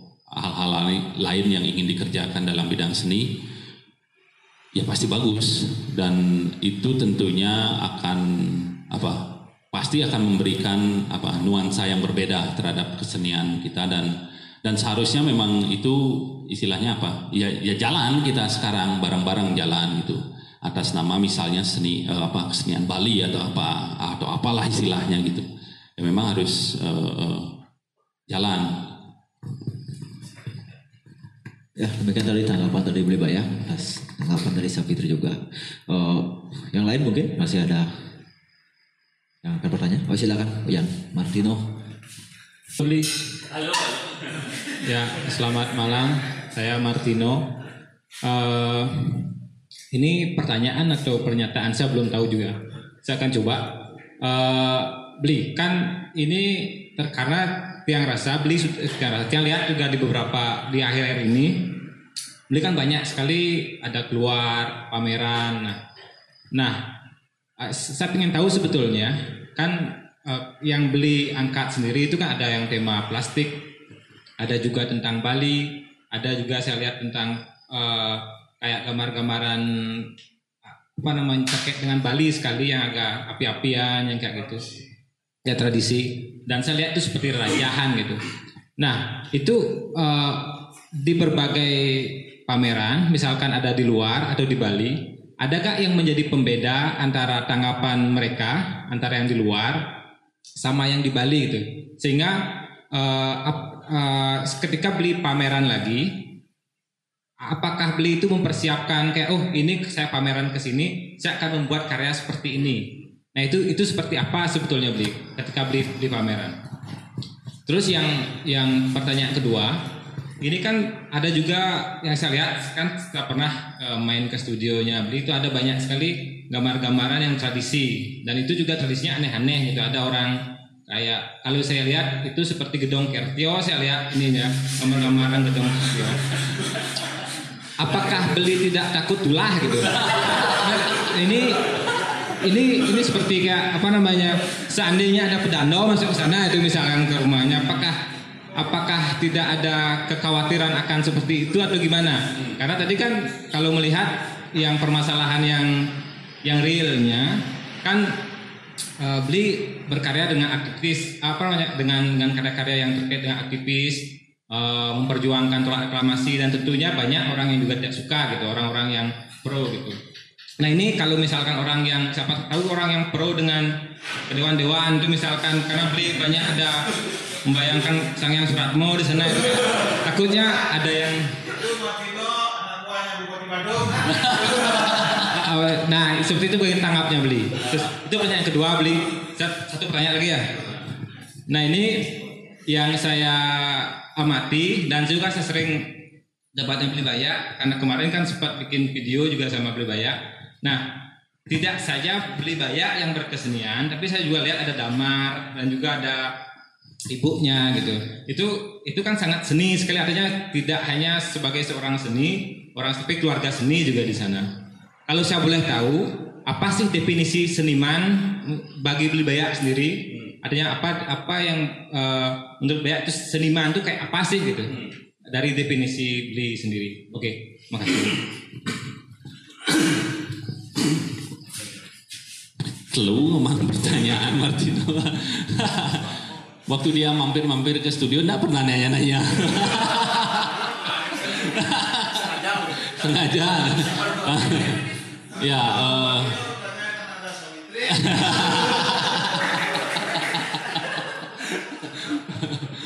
Ya, apa? Yang pertama itu tentang eh, tanggapan ya pameran keluar. Eh, jadi itu pentingnya memang apa? Istilahnya mendapat pengalaman. Orang bilang pengalaman itu tidak berharga itu benar sekali. Maksudnya dalam artian me- melihat respon, mendapatkan feedback balik tentang karya-karya kita dan sejauh ini yang eh, pengalaman yang yang yang didapat itu eh, pasti selalu bisa membawa sesuatu entah itu semangat untuk berkarya lebih untuk membuat sesuatu yang lebih lagi ketika balik ke studio misalnya berkarya itu pasti. Dan rata-rata eh, akhirnya saya sendiri ada kesimpulan bahwa kembali lagi adalah tingkat edukasi yang yang yang membawa apresiasi itu lebih dalam artian kita mendapat sesuatu dari apre, eh, dari apresiasi dari apa dari pendapat orang yang melihat karya-karya kita. Nah, eh, apresiasi macam-macam sekali bentuknya dan apresiasi lebih itu biasanya membawa sesuatu ke kita. Artinya eh, feedback balik itu sangat bagus sekali ketika misalnya di ketika eh, terutama pameran maaf sekali ini ini bukan istilahnya mengagungkan orang asing atau mengecilkan orang kita, tapi pada dasarnya salah satu contoh saja ketika misalnya eh, seri karya plastikologi, ketika eh, ada satu ketika itu apresiasi yang saya dapat dari orang kita malahan dari yang dari Indonesia itu mereka itu menangkap karya plastikologi itu bahannya dari sampah, sampah itu kotor dan mereka merasa jijik kalau misalnya mau beli itu taruh di ruang tamunya mereka. Dan itu memang berbicara langsung seperti itu kepada saya. Tapi saya eh, tanggapi tidak apa. Ini kan masukan gitu istilahnya. Tapi beda sekali sekali lagi bukan mengagungkan orang luar ya beda sekali apresiasinya ketika orang luar itu melihat karya seri plastikologi itu terutama contohnya plastikologi itu bahwa ini ada sesuatu yang ingin bicarakan menggunakan medium plastik langsung kemudian ikon Bali temanya tentang Bali. Ada problem yang ingin disampaikan dan mereka itu tidak pernah membahas tentang bahwa plastik itu kotor atau apa atau apa. Itu itu tidak pernah hampir tidak pernah dari pengalaman. Nah itu saya juga jadinya men- mendapat apa menarik kesimpulan bahwa ini tingkat edukasi kembali lagi tingkat edukasi sejauh mana orang mengapresiasi dan mindset tentang eh, sampah itu sendiri kotor dan jijik. Nah itu eh, balik lagi ke mindset. Nah itu satu eh, respon tentang respon. Yang kedua tentang Oh ya, kalau masalah defi- definisi berkesenian, eh balik lagi seperti cerita di awal itu kesenian eh, menurut saya pribadi itu ya laku kita eh, setiap hari. Misalnya mau berbicara tentang apa ya paling tidak mendalami persoalan itu bila perlu ada rujukan apa eh, didalami tentang itu yang ingin disampaikan kemudian bisa berada di sana secara langsung di, eh, eh, eh, terkait dengan eh, persoalan yang ingin disampaikan kemudian eh, ada satu hal yang sangat eh, banyak dilupakan adalah balik lagi ke tanggung jawab moralnya sebagai seniman yang berkarya dengan isu-isu tertentu tanggung jawab moralnya itu dalam artian adalah mencoba sebisa mungkin bertanggung jawab dengan apa yang kita sampaikan. Misalnya tanggung jawab moral sebagai seorang seniman, misalnya membuat seri karya plastikologi itu karena ada nilai edukasinya, ya tanggung jawab moralnya itu menyebarkan kembali nilai edukasi itu. Ya eh, tidak muluk-muluk ingin ingin misalnya mengubah keadaan eh, secepat mungkin tidak, tapi paling tidak tanggung jawab moralnya sebagai seniman itu oh oke karya kamu itu mempunyai konten yang kuat, mempunyai nilai yang kuat. Terus cara salah satu cara menyebarkannya dengan cara berpameran dan ada banyak cara untuk menyebarkan konten-konten dari karya itu sehingga eh, orang penikmatnya lebih paham dan eh, kalau bisa mereka eh, mendapat sesuatu yang lebih dari karya-karya itu gitu. Jadi itu tapi bukan statement sebagai seniman ya, tapi eh, secara umum seperti itu metode saya dalam berkesenian gitu. Nah kemudian tentang apa ikon-ikon yang ada, kemudian tentang keluarga berkarya seni. Jadi gini, eh, awalnya tentang tentang ikon itu saya sama sekali tidak takut ulah. Maksudnya ketika kembali lagi titik berangkatnya seperti apa. Kalau memang titik berangkatnya mau melecehkan apa pun kita bikin pasti itu melecehkan. Tapi titik berangkatnya kemudian kalau ini dijadikan pisau untuk membedah untuk melihat sesuatu lebih kritis lagi menggunakan entah itu ikon Bali, Trastro Bali atau apa menurut saya itu ini bukan pembenarannya tapi menurut saya bahkan dia akan lebih berguna ketika misalnya mantra itu dipakai untuk membedah persoalan hari ini. Apa bisa dia menjawab persoalan hari ini itu lebih jenius gitu. Kalau kalau hanya disimpan dan untuk memantra saja untuk atau untuk menyakiti orang lain itu menurut saya eh, tidak ada gunanya gitu. Kalau kita percaya ya dengan mantra ada ap- apa pun ikon-ikon itu, tapi kalau dia dipakai untuk membedah melihat persoalan hari ini, apalagi menjawab kalau bisa menjawab persoalan pelik yang kita hadapi hari ini, itu sangat luar biasa sekali dan itu tidak mungkin tulah gitu leluhur kita bikin itu tidak mungkin mempastu kita gitu. ya, kemudian yang keluarga ya. Jadi ya eh, saya juga banyak apa mendapat tanggapan tentang apa istilahnya anak suka menggambar. Saya sebenarnya mensupport dia, mensupport dia untuk belajar menggambar. Kemudian eh, kebetulan ada apa istilahnya ada bakat menggambar kenapa tidak disupport. Kemudian ternyata hari ini anak-anak itu memang tidak bisa lepas dari gadget itu dan saya tidak mungkin melarang anak itu untuk tidak bermain gadget atau main game karena kasihan juga di pergaulan nanti dia temannya cerita tentang Mobile Legend dia pelengak-pelengok gitu.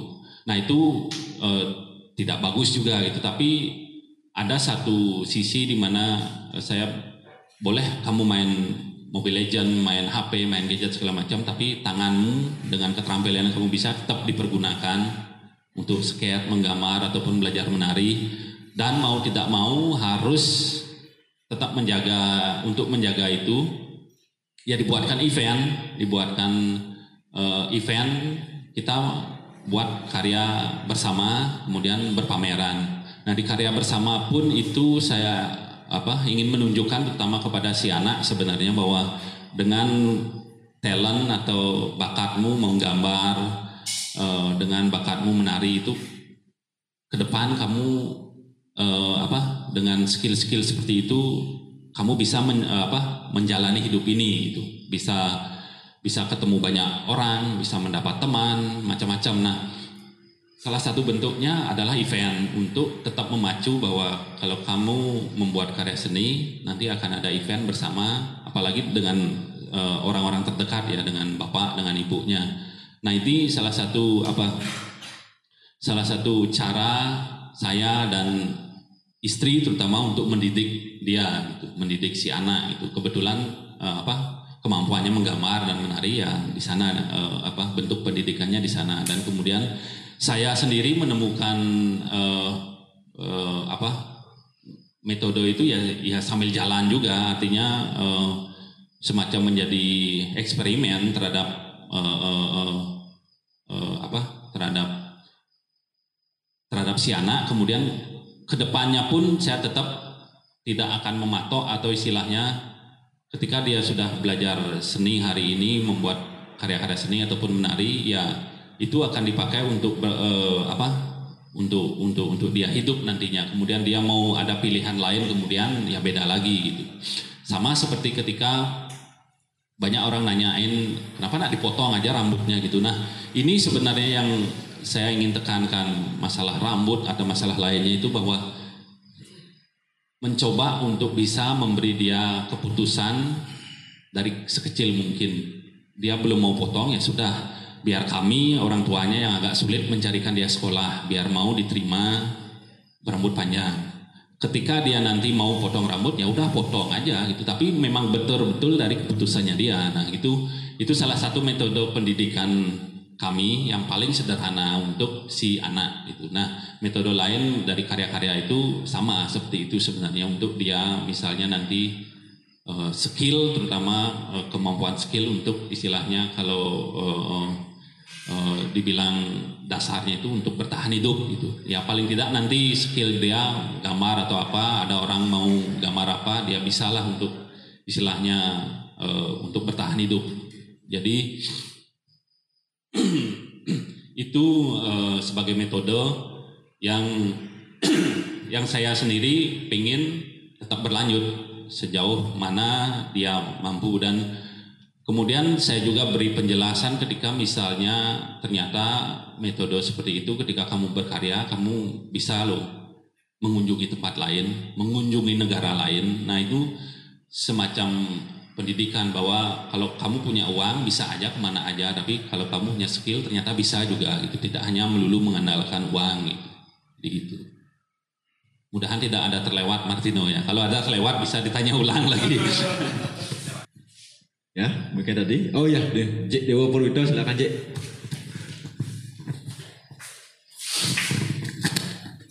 Wah, baik, terima kasih atas waktunya. Nih, bisa. Eh, terima kasih atas waktunya. Eh, mungkin agak sama dengan Martino, saya juga kayaknya ada tiga.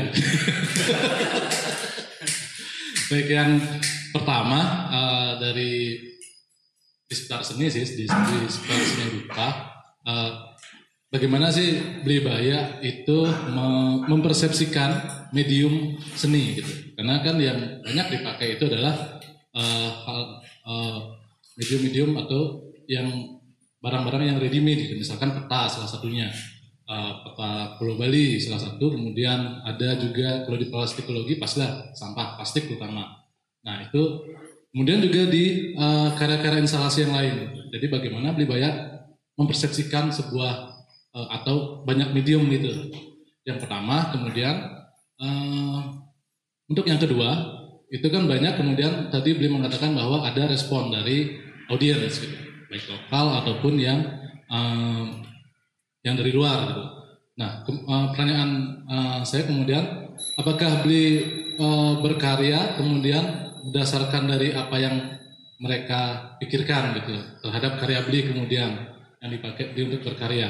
Nah, kemudian yang terakhir, eh, yang ketiga, bagaimana kemudian beli memposisikan diri beli sendiri? Eh, yang notabene adalah seniman aktivis kemudian sampai bisa masuk ke wilayah eh, museum gitu misalkan. Museum galeri sekolah-sekolah. Nah bagaimana beli memposisikan diri beli sendiri sebagai seorang ya seniman. Baik itu saja. Terima kasih banyak. Eh, persepsi terhadap media. Ya. medium. Ah. Iya, eh, kalau medium eh,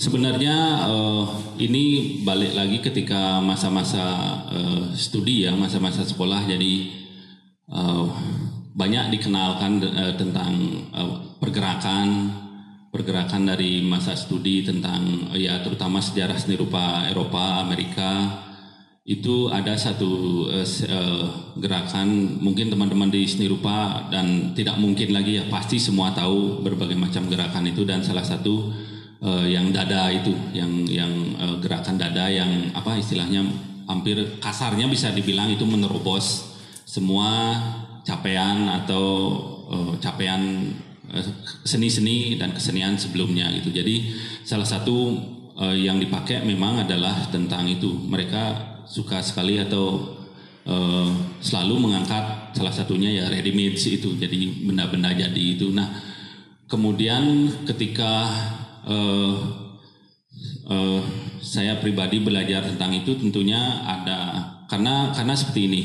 Dari medium medium ready made itu sendiri sebenarnya eh, itu sudah ada mereka sudah mem- mempunyai nilai artistik tersendiri ya. Jadi balik lagi kemudian eh, ketika mau berbicara tentang apa gitu. Jadi eh, seperti di awal sempat disampaikan memang eh, baik secara medium baik secara gagasan secara eh, konsep segala macam eh, saya pribadi coba bebaskan pikiran tidak eh, melulu pada satu eh, media. Nah itu yang pertama. Kemudian lebih kepada persoalan gagasan. Ketika gagasan ini misalnya mau dieksekusi atau diwujudkan dengan medium tertentu, coba medium itu dikejar. Kemudian ada kadang-kadang memang medium baik itu eh, ini terutama yang ready made atau barang jadi itu dia sudah sangat mempunyai eh, artistik tersendiri bahkan konteks yang ingin kita bicarakan kita bicarakan pun sudah ada di medium itu. Nah, itu sebenarnya memperkuat dari gagasan itu. Kemudian pemilihannya itu tentu berdasarkan itu. Jadi misalnya ada eh, patung plastik atau apa, bukan resin atau apa, itu ternyata bisa memperkuat dari gagasan yang ingin kita eh, eh, eh, sampaikan. Nah, otomatis itu akan dipilih. Kemudian tetap itu eh, apa bahan atau barang jadi itu pasti tetap mendapatkan istilahnya sentuhan atau karena saya masih yakin sekali eh, sentuhan tangan atau apa eh, handmade itu eh, eh, di di dunia hari ini yang serba apa serba Ya, itu masih tetap saya sebagai seniman mungkin itu seniman zaman old ya, tapi saya sendiri masih nyaman sekali dengan itu makanya pasti ada sedikit sentuhan. Nah, itu tentang medium tentang ready made ketika eh, dia eh, apa konteksnya sudah berbicara dan bahkan mungkin ada suatu benda atau ready made itu memperkuat dari gagasan itu ya pasti bagus lagi gitu. Nah, Ya, ya, sorry. Setelah ada tanggapan dari audien, tentunya eh, bukan masalah eh, kita mau membawa atau mem- mempergunakan tanggapan dari audien itu, tapi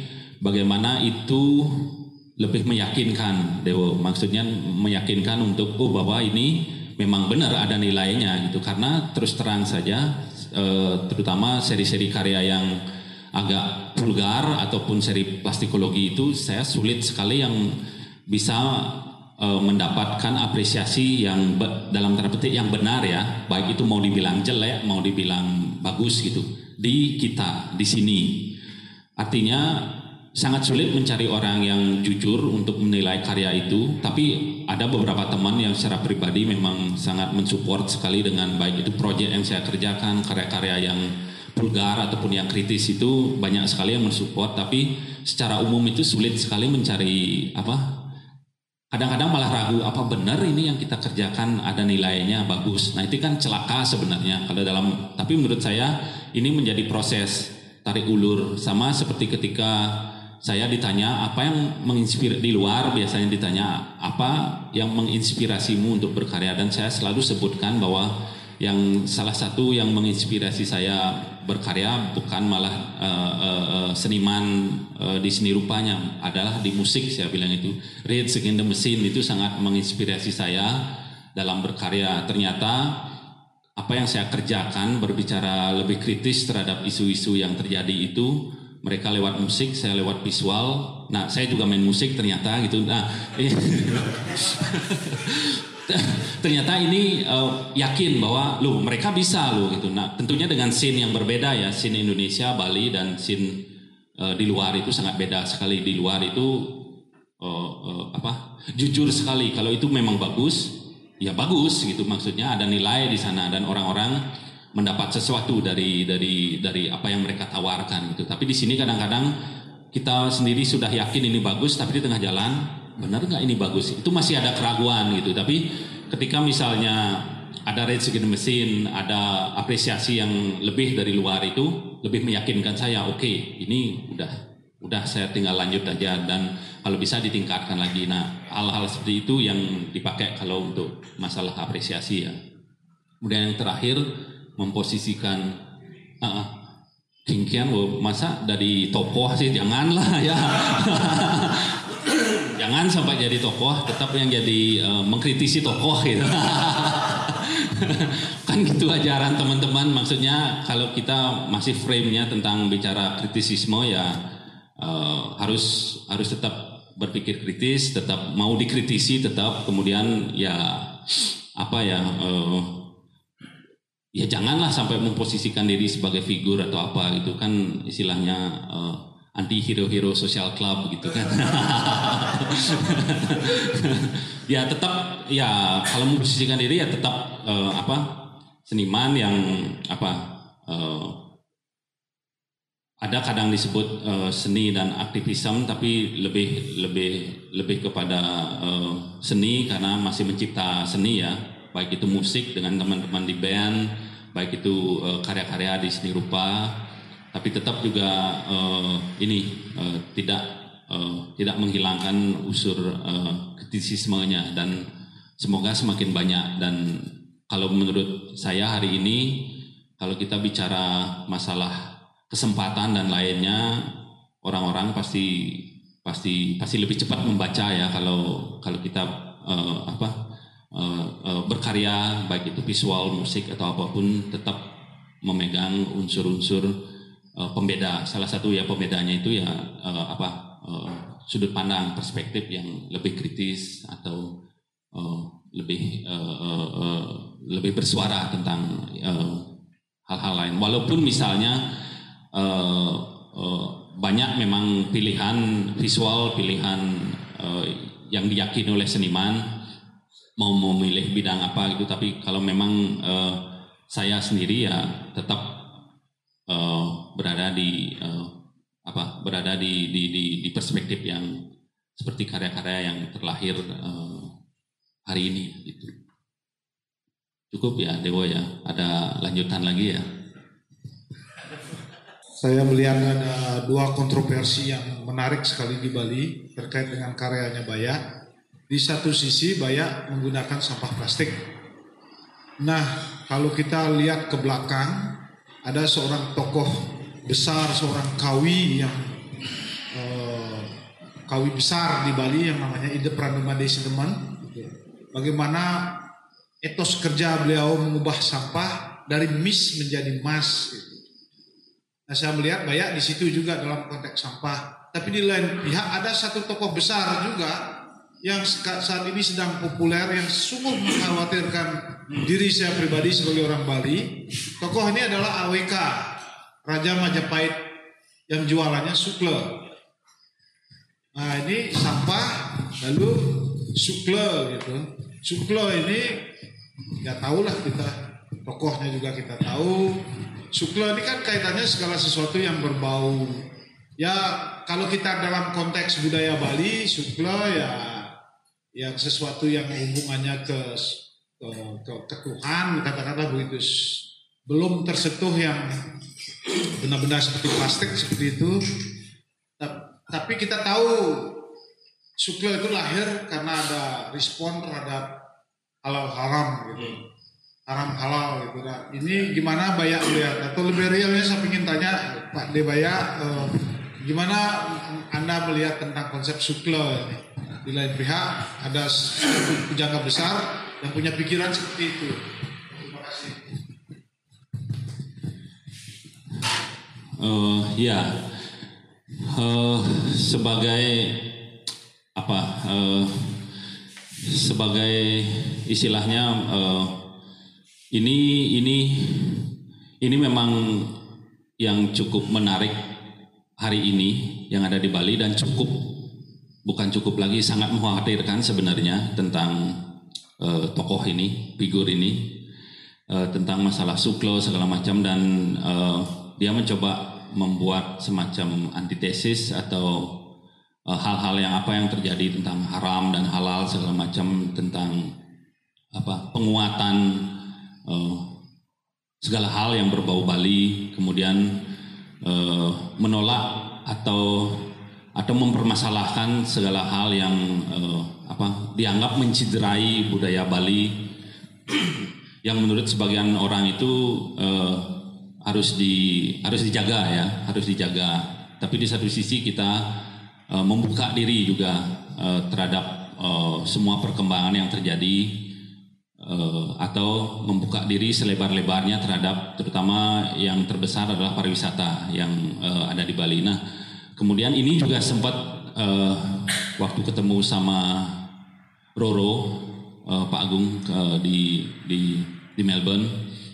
Ini juga menjadi concern eh, kita bersama seharusnya tentang penguatan eh, figur-figur eh, apa yang yang melontarkan nilai-nilai kesuklaan atau kebalian yang terlalu berlebihan itu.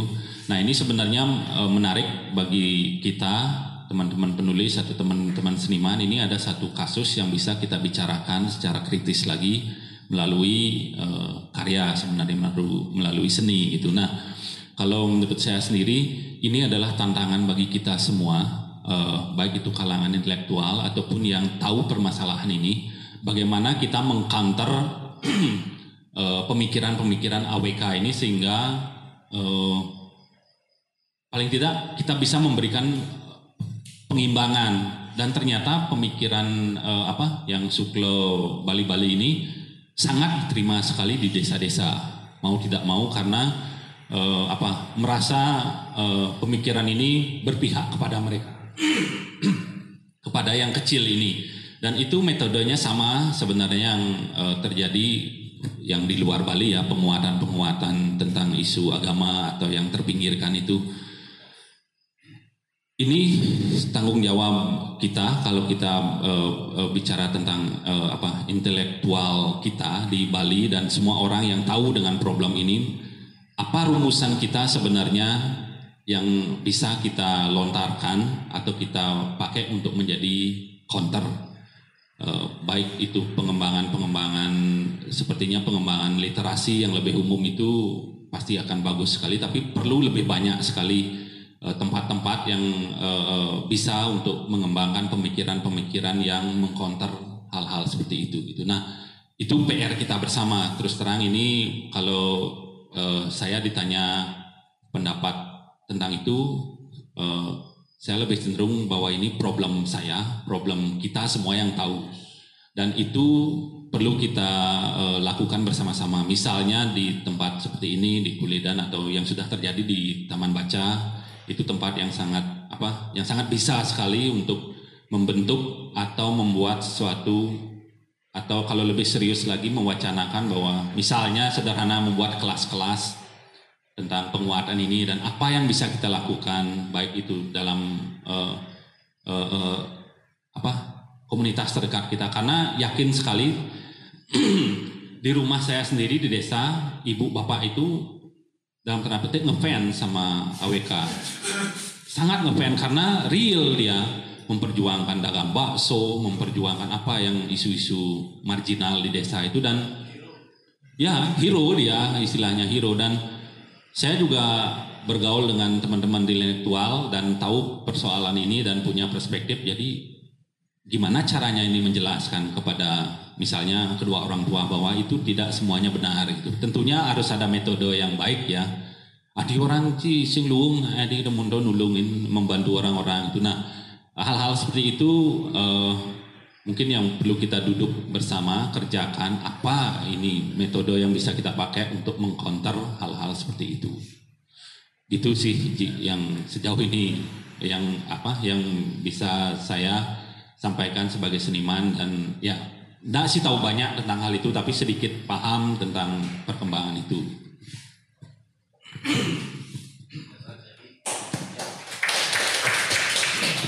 tanggapan dan sesi diskusi ini kayaknya makin seru ya. Tapi karena waktu mungkin kita cukupkan dulu sampai sekian. Nanti kalau masih ingin ngobrol-ngobrol lebih jauh mungkin kita bisa lanjutkan secara cair aja nanti ya secara informal lagi.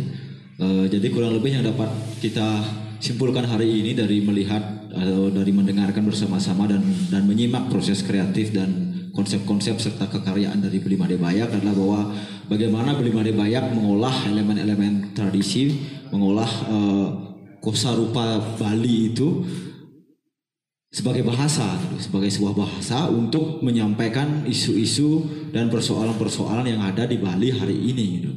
Jadi sebenarnya di di tangan Beli Made Bayak ini tra- tradisi itu yang lahir dan dan Beli Bayak Beli Made Bayak dapatkan dari akar kulturalnya dari memori-memori Beli Made Bayak sejak masa kecil itu bukan sebuah sesuatu yang stagnan, bukan sesuatu yang yang ngajak gitu.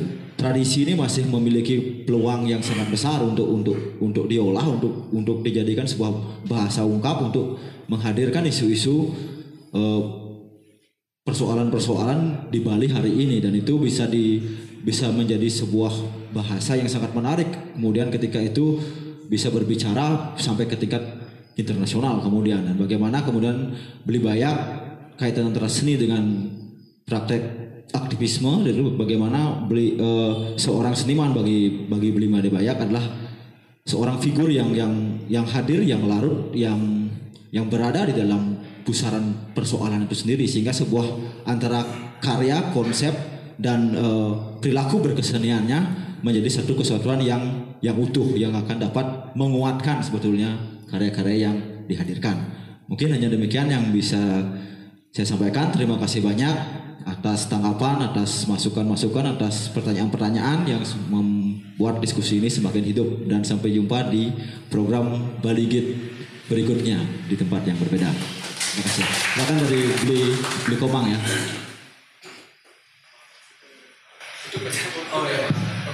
Eh, terima kasih. Oh, caranya udah ditutup nih. Eh, Udah.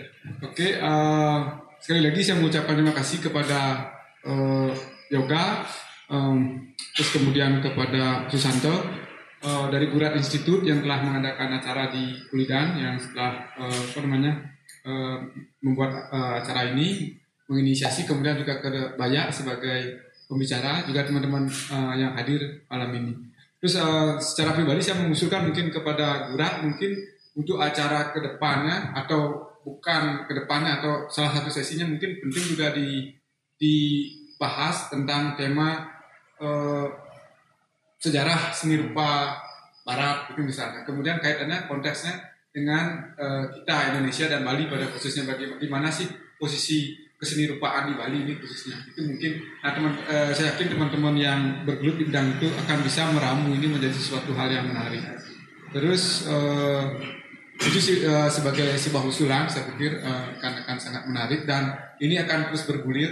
Jadi eh, sebagai salah satu venue maupun untuk merumuskan idenya eh, kita di itu juga siap untuk selalu bekerja sama itu mungkin kalau ada Pak Man ada Pak Man bagaimana eh, Barat melihat seni rupa yang karena Pak Man ini kan pernah tinggal di Jerman gitu bagaimana kira-kira Barat melihat seni rupa Bali kemudian eh, mungkin Pak Man bisa ngasih sedikit eh, apa namanya semacam pandangan gitu. Kalau dibilang seperti Pak Agung bilang tadi, kalau pasar kita mem- memetakkan seni rupa Indonesia, Bali ini, pasar juga kalau melihat perkembangan perekonomian dunia kan, eh, pasar juga akan berada di Asia justru, bukan bukan justru eh, bahkan teman-teman di Itali bilang, oh nggak ada uang di sini, jangan jangan eh, ya apa namanya kalau mau bekerja susah sekali mencari pekerjaan di sini sampai dia ada yang bilang begitu, tapi nggak tahu kan di sana juga mungkin ada kelas menengahnya yang punya uang, ada yang eh, mungkin agak susah memang. Pak Man ada Pak Man pendapat eh, sebelum ditutup ini ada kesempatan. Selamat malam. Jadi eh, kalau saat agak terlambat sedikit datangnya, cuman eh, saya menangkap bahwa sebenarnya saya setahu saya kata seni itu dalam bahasa Bali tidak ada.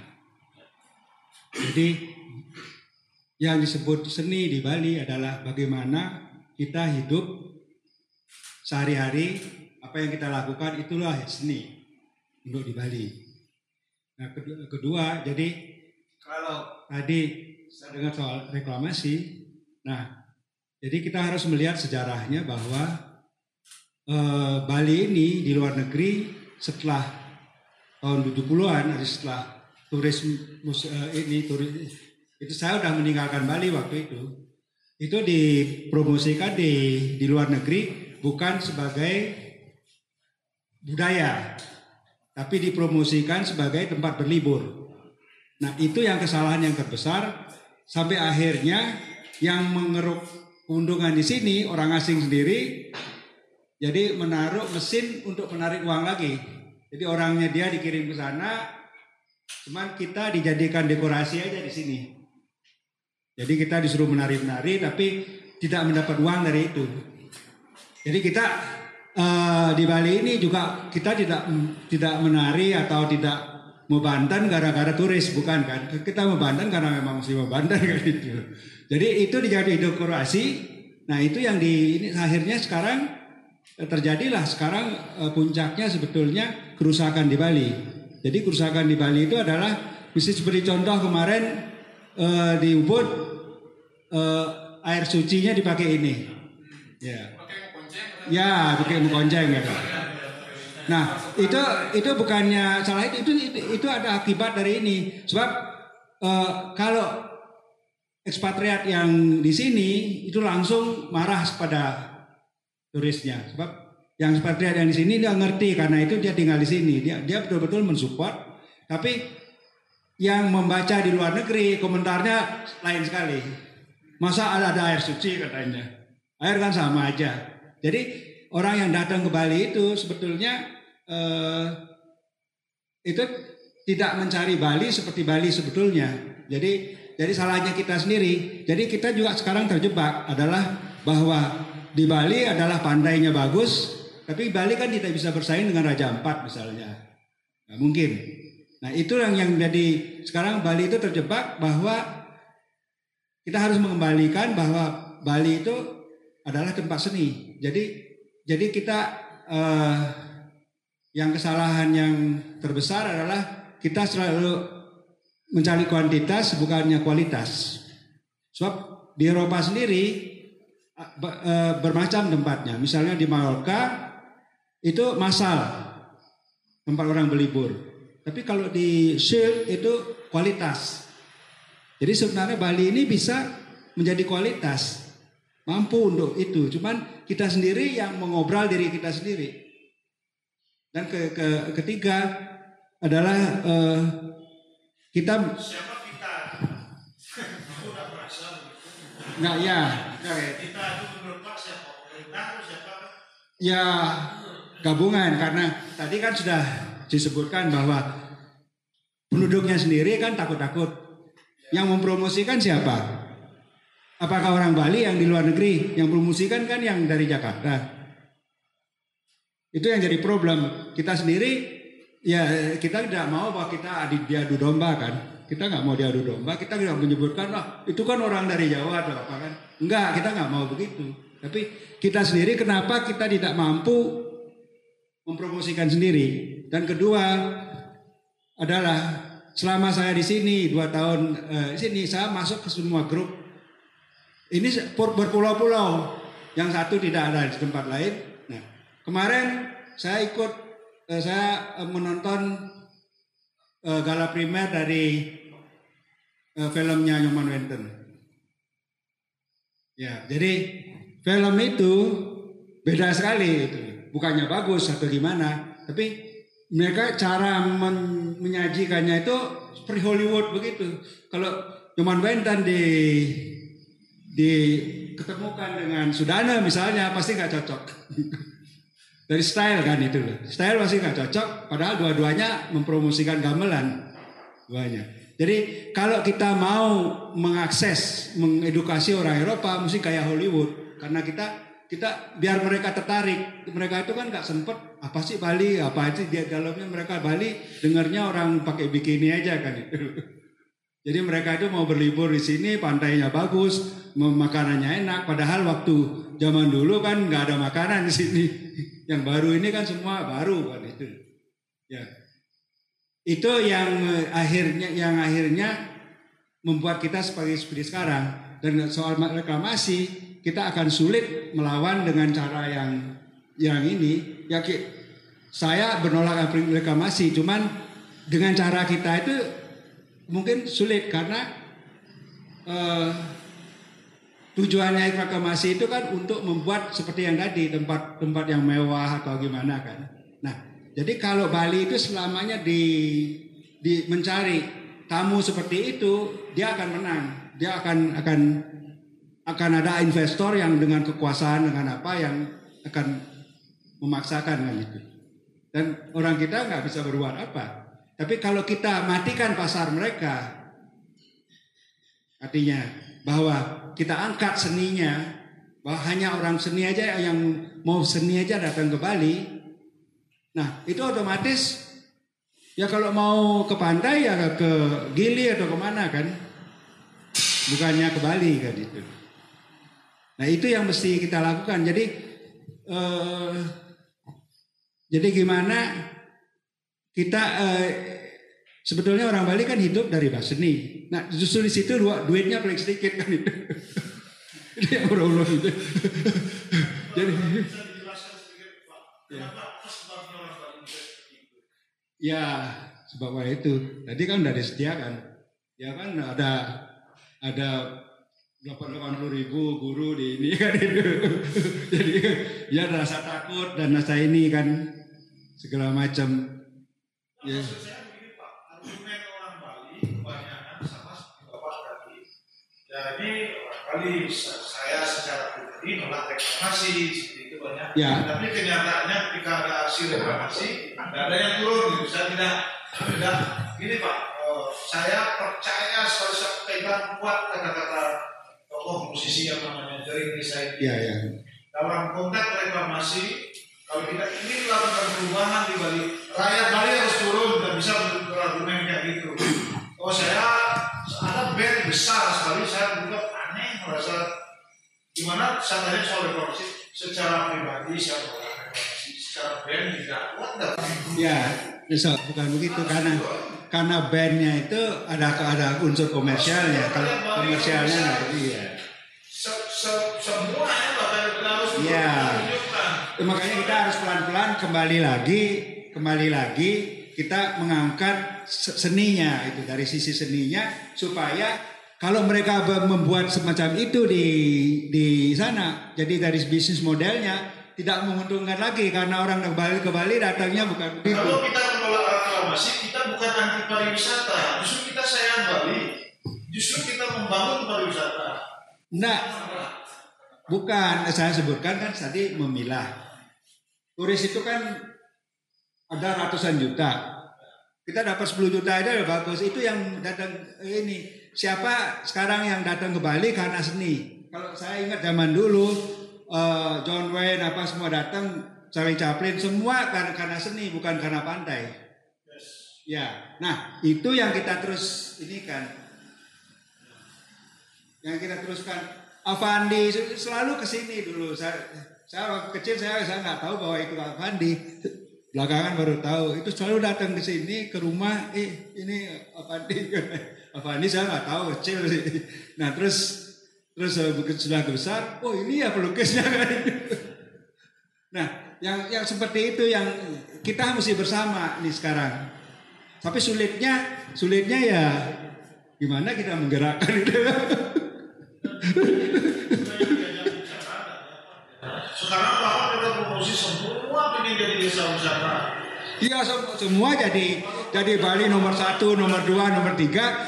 Tapi tidak mungkin Bali seperti Bali di sini karena karena nggak mungkin eh, gedungnya bisa dibuat semua seperti di Jimbaran. Cuman cuman orangnya kan nggak kayak begini kan. ya kan artinya bisa aja tari-tarian Bali dibawa ke sana tapi komersial kan. Jadi jadi bukannya kita menari karena kita memang hidupnya kita suka menari kan itu. Dan itu juga eh, sekarang dari kemarin saya sudah bi- juga ber- berbicara bahwa kenapa zaman dulu orang penari Bali itu punya punya idola kan itu loh. Saya pengen jadi nipolok atau apa kan itu loh dari apa. Tapi sekarang nggak ada kan. Nah kita sendiri nggak nggak menghargai kan itu loh. Anggap itu eh, bisa menari sama sama saja seperti bisa cuci piring aja gitu loh. Setiap orang bisa kan itu loh, asal bisa aja. Tapi tidak menjadi eh, menjadi idola bahwa sesuatu yang yang tujuan gitu. Padahal zaman, dulu ya dulu banyak saya yang tahu pengen jadi siapa biar dikirim ke luar negeri kan.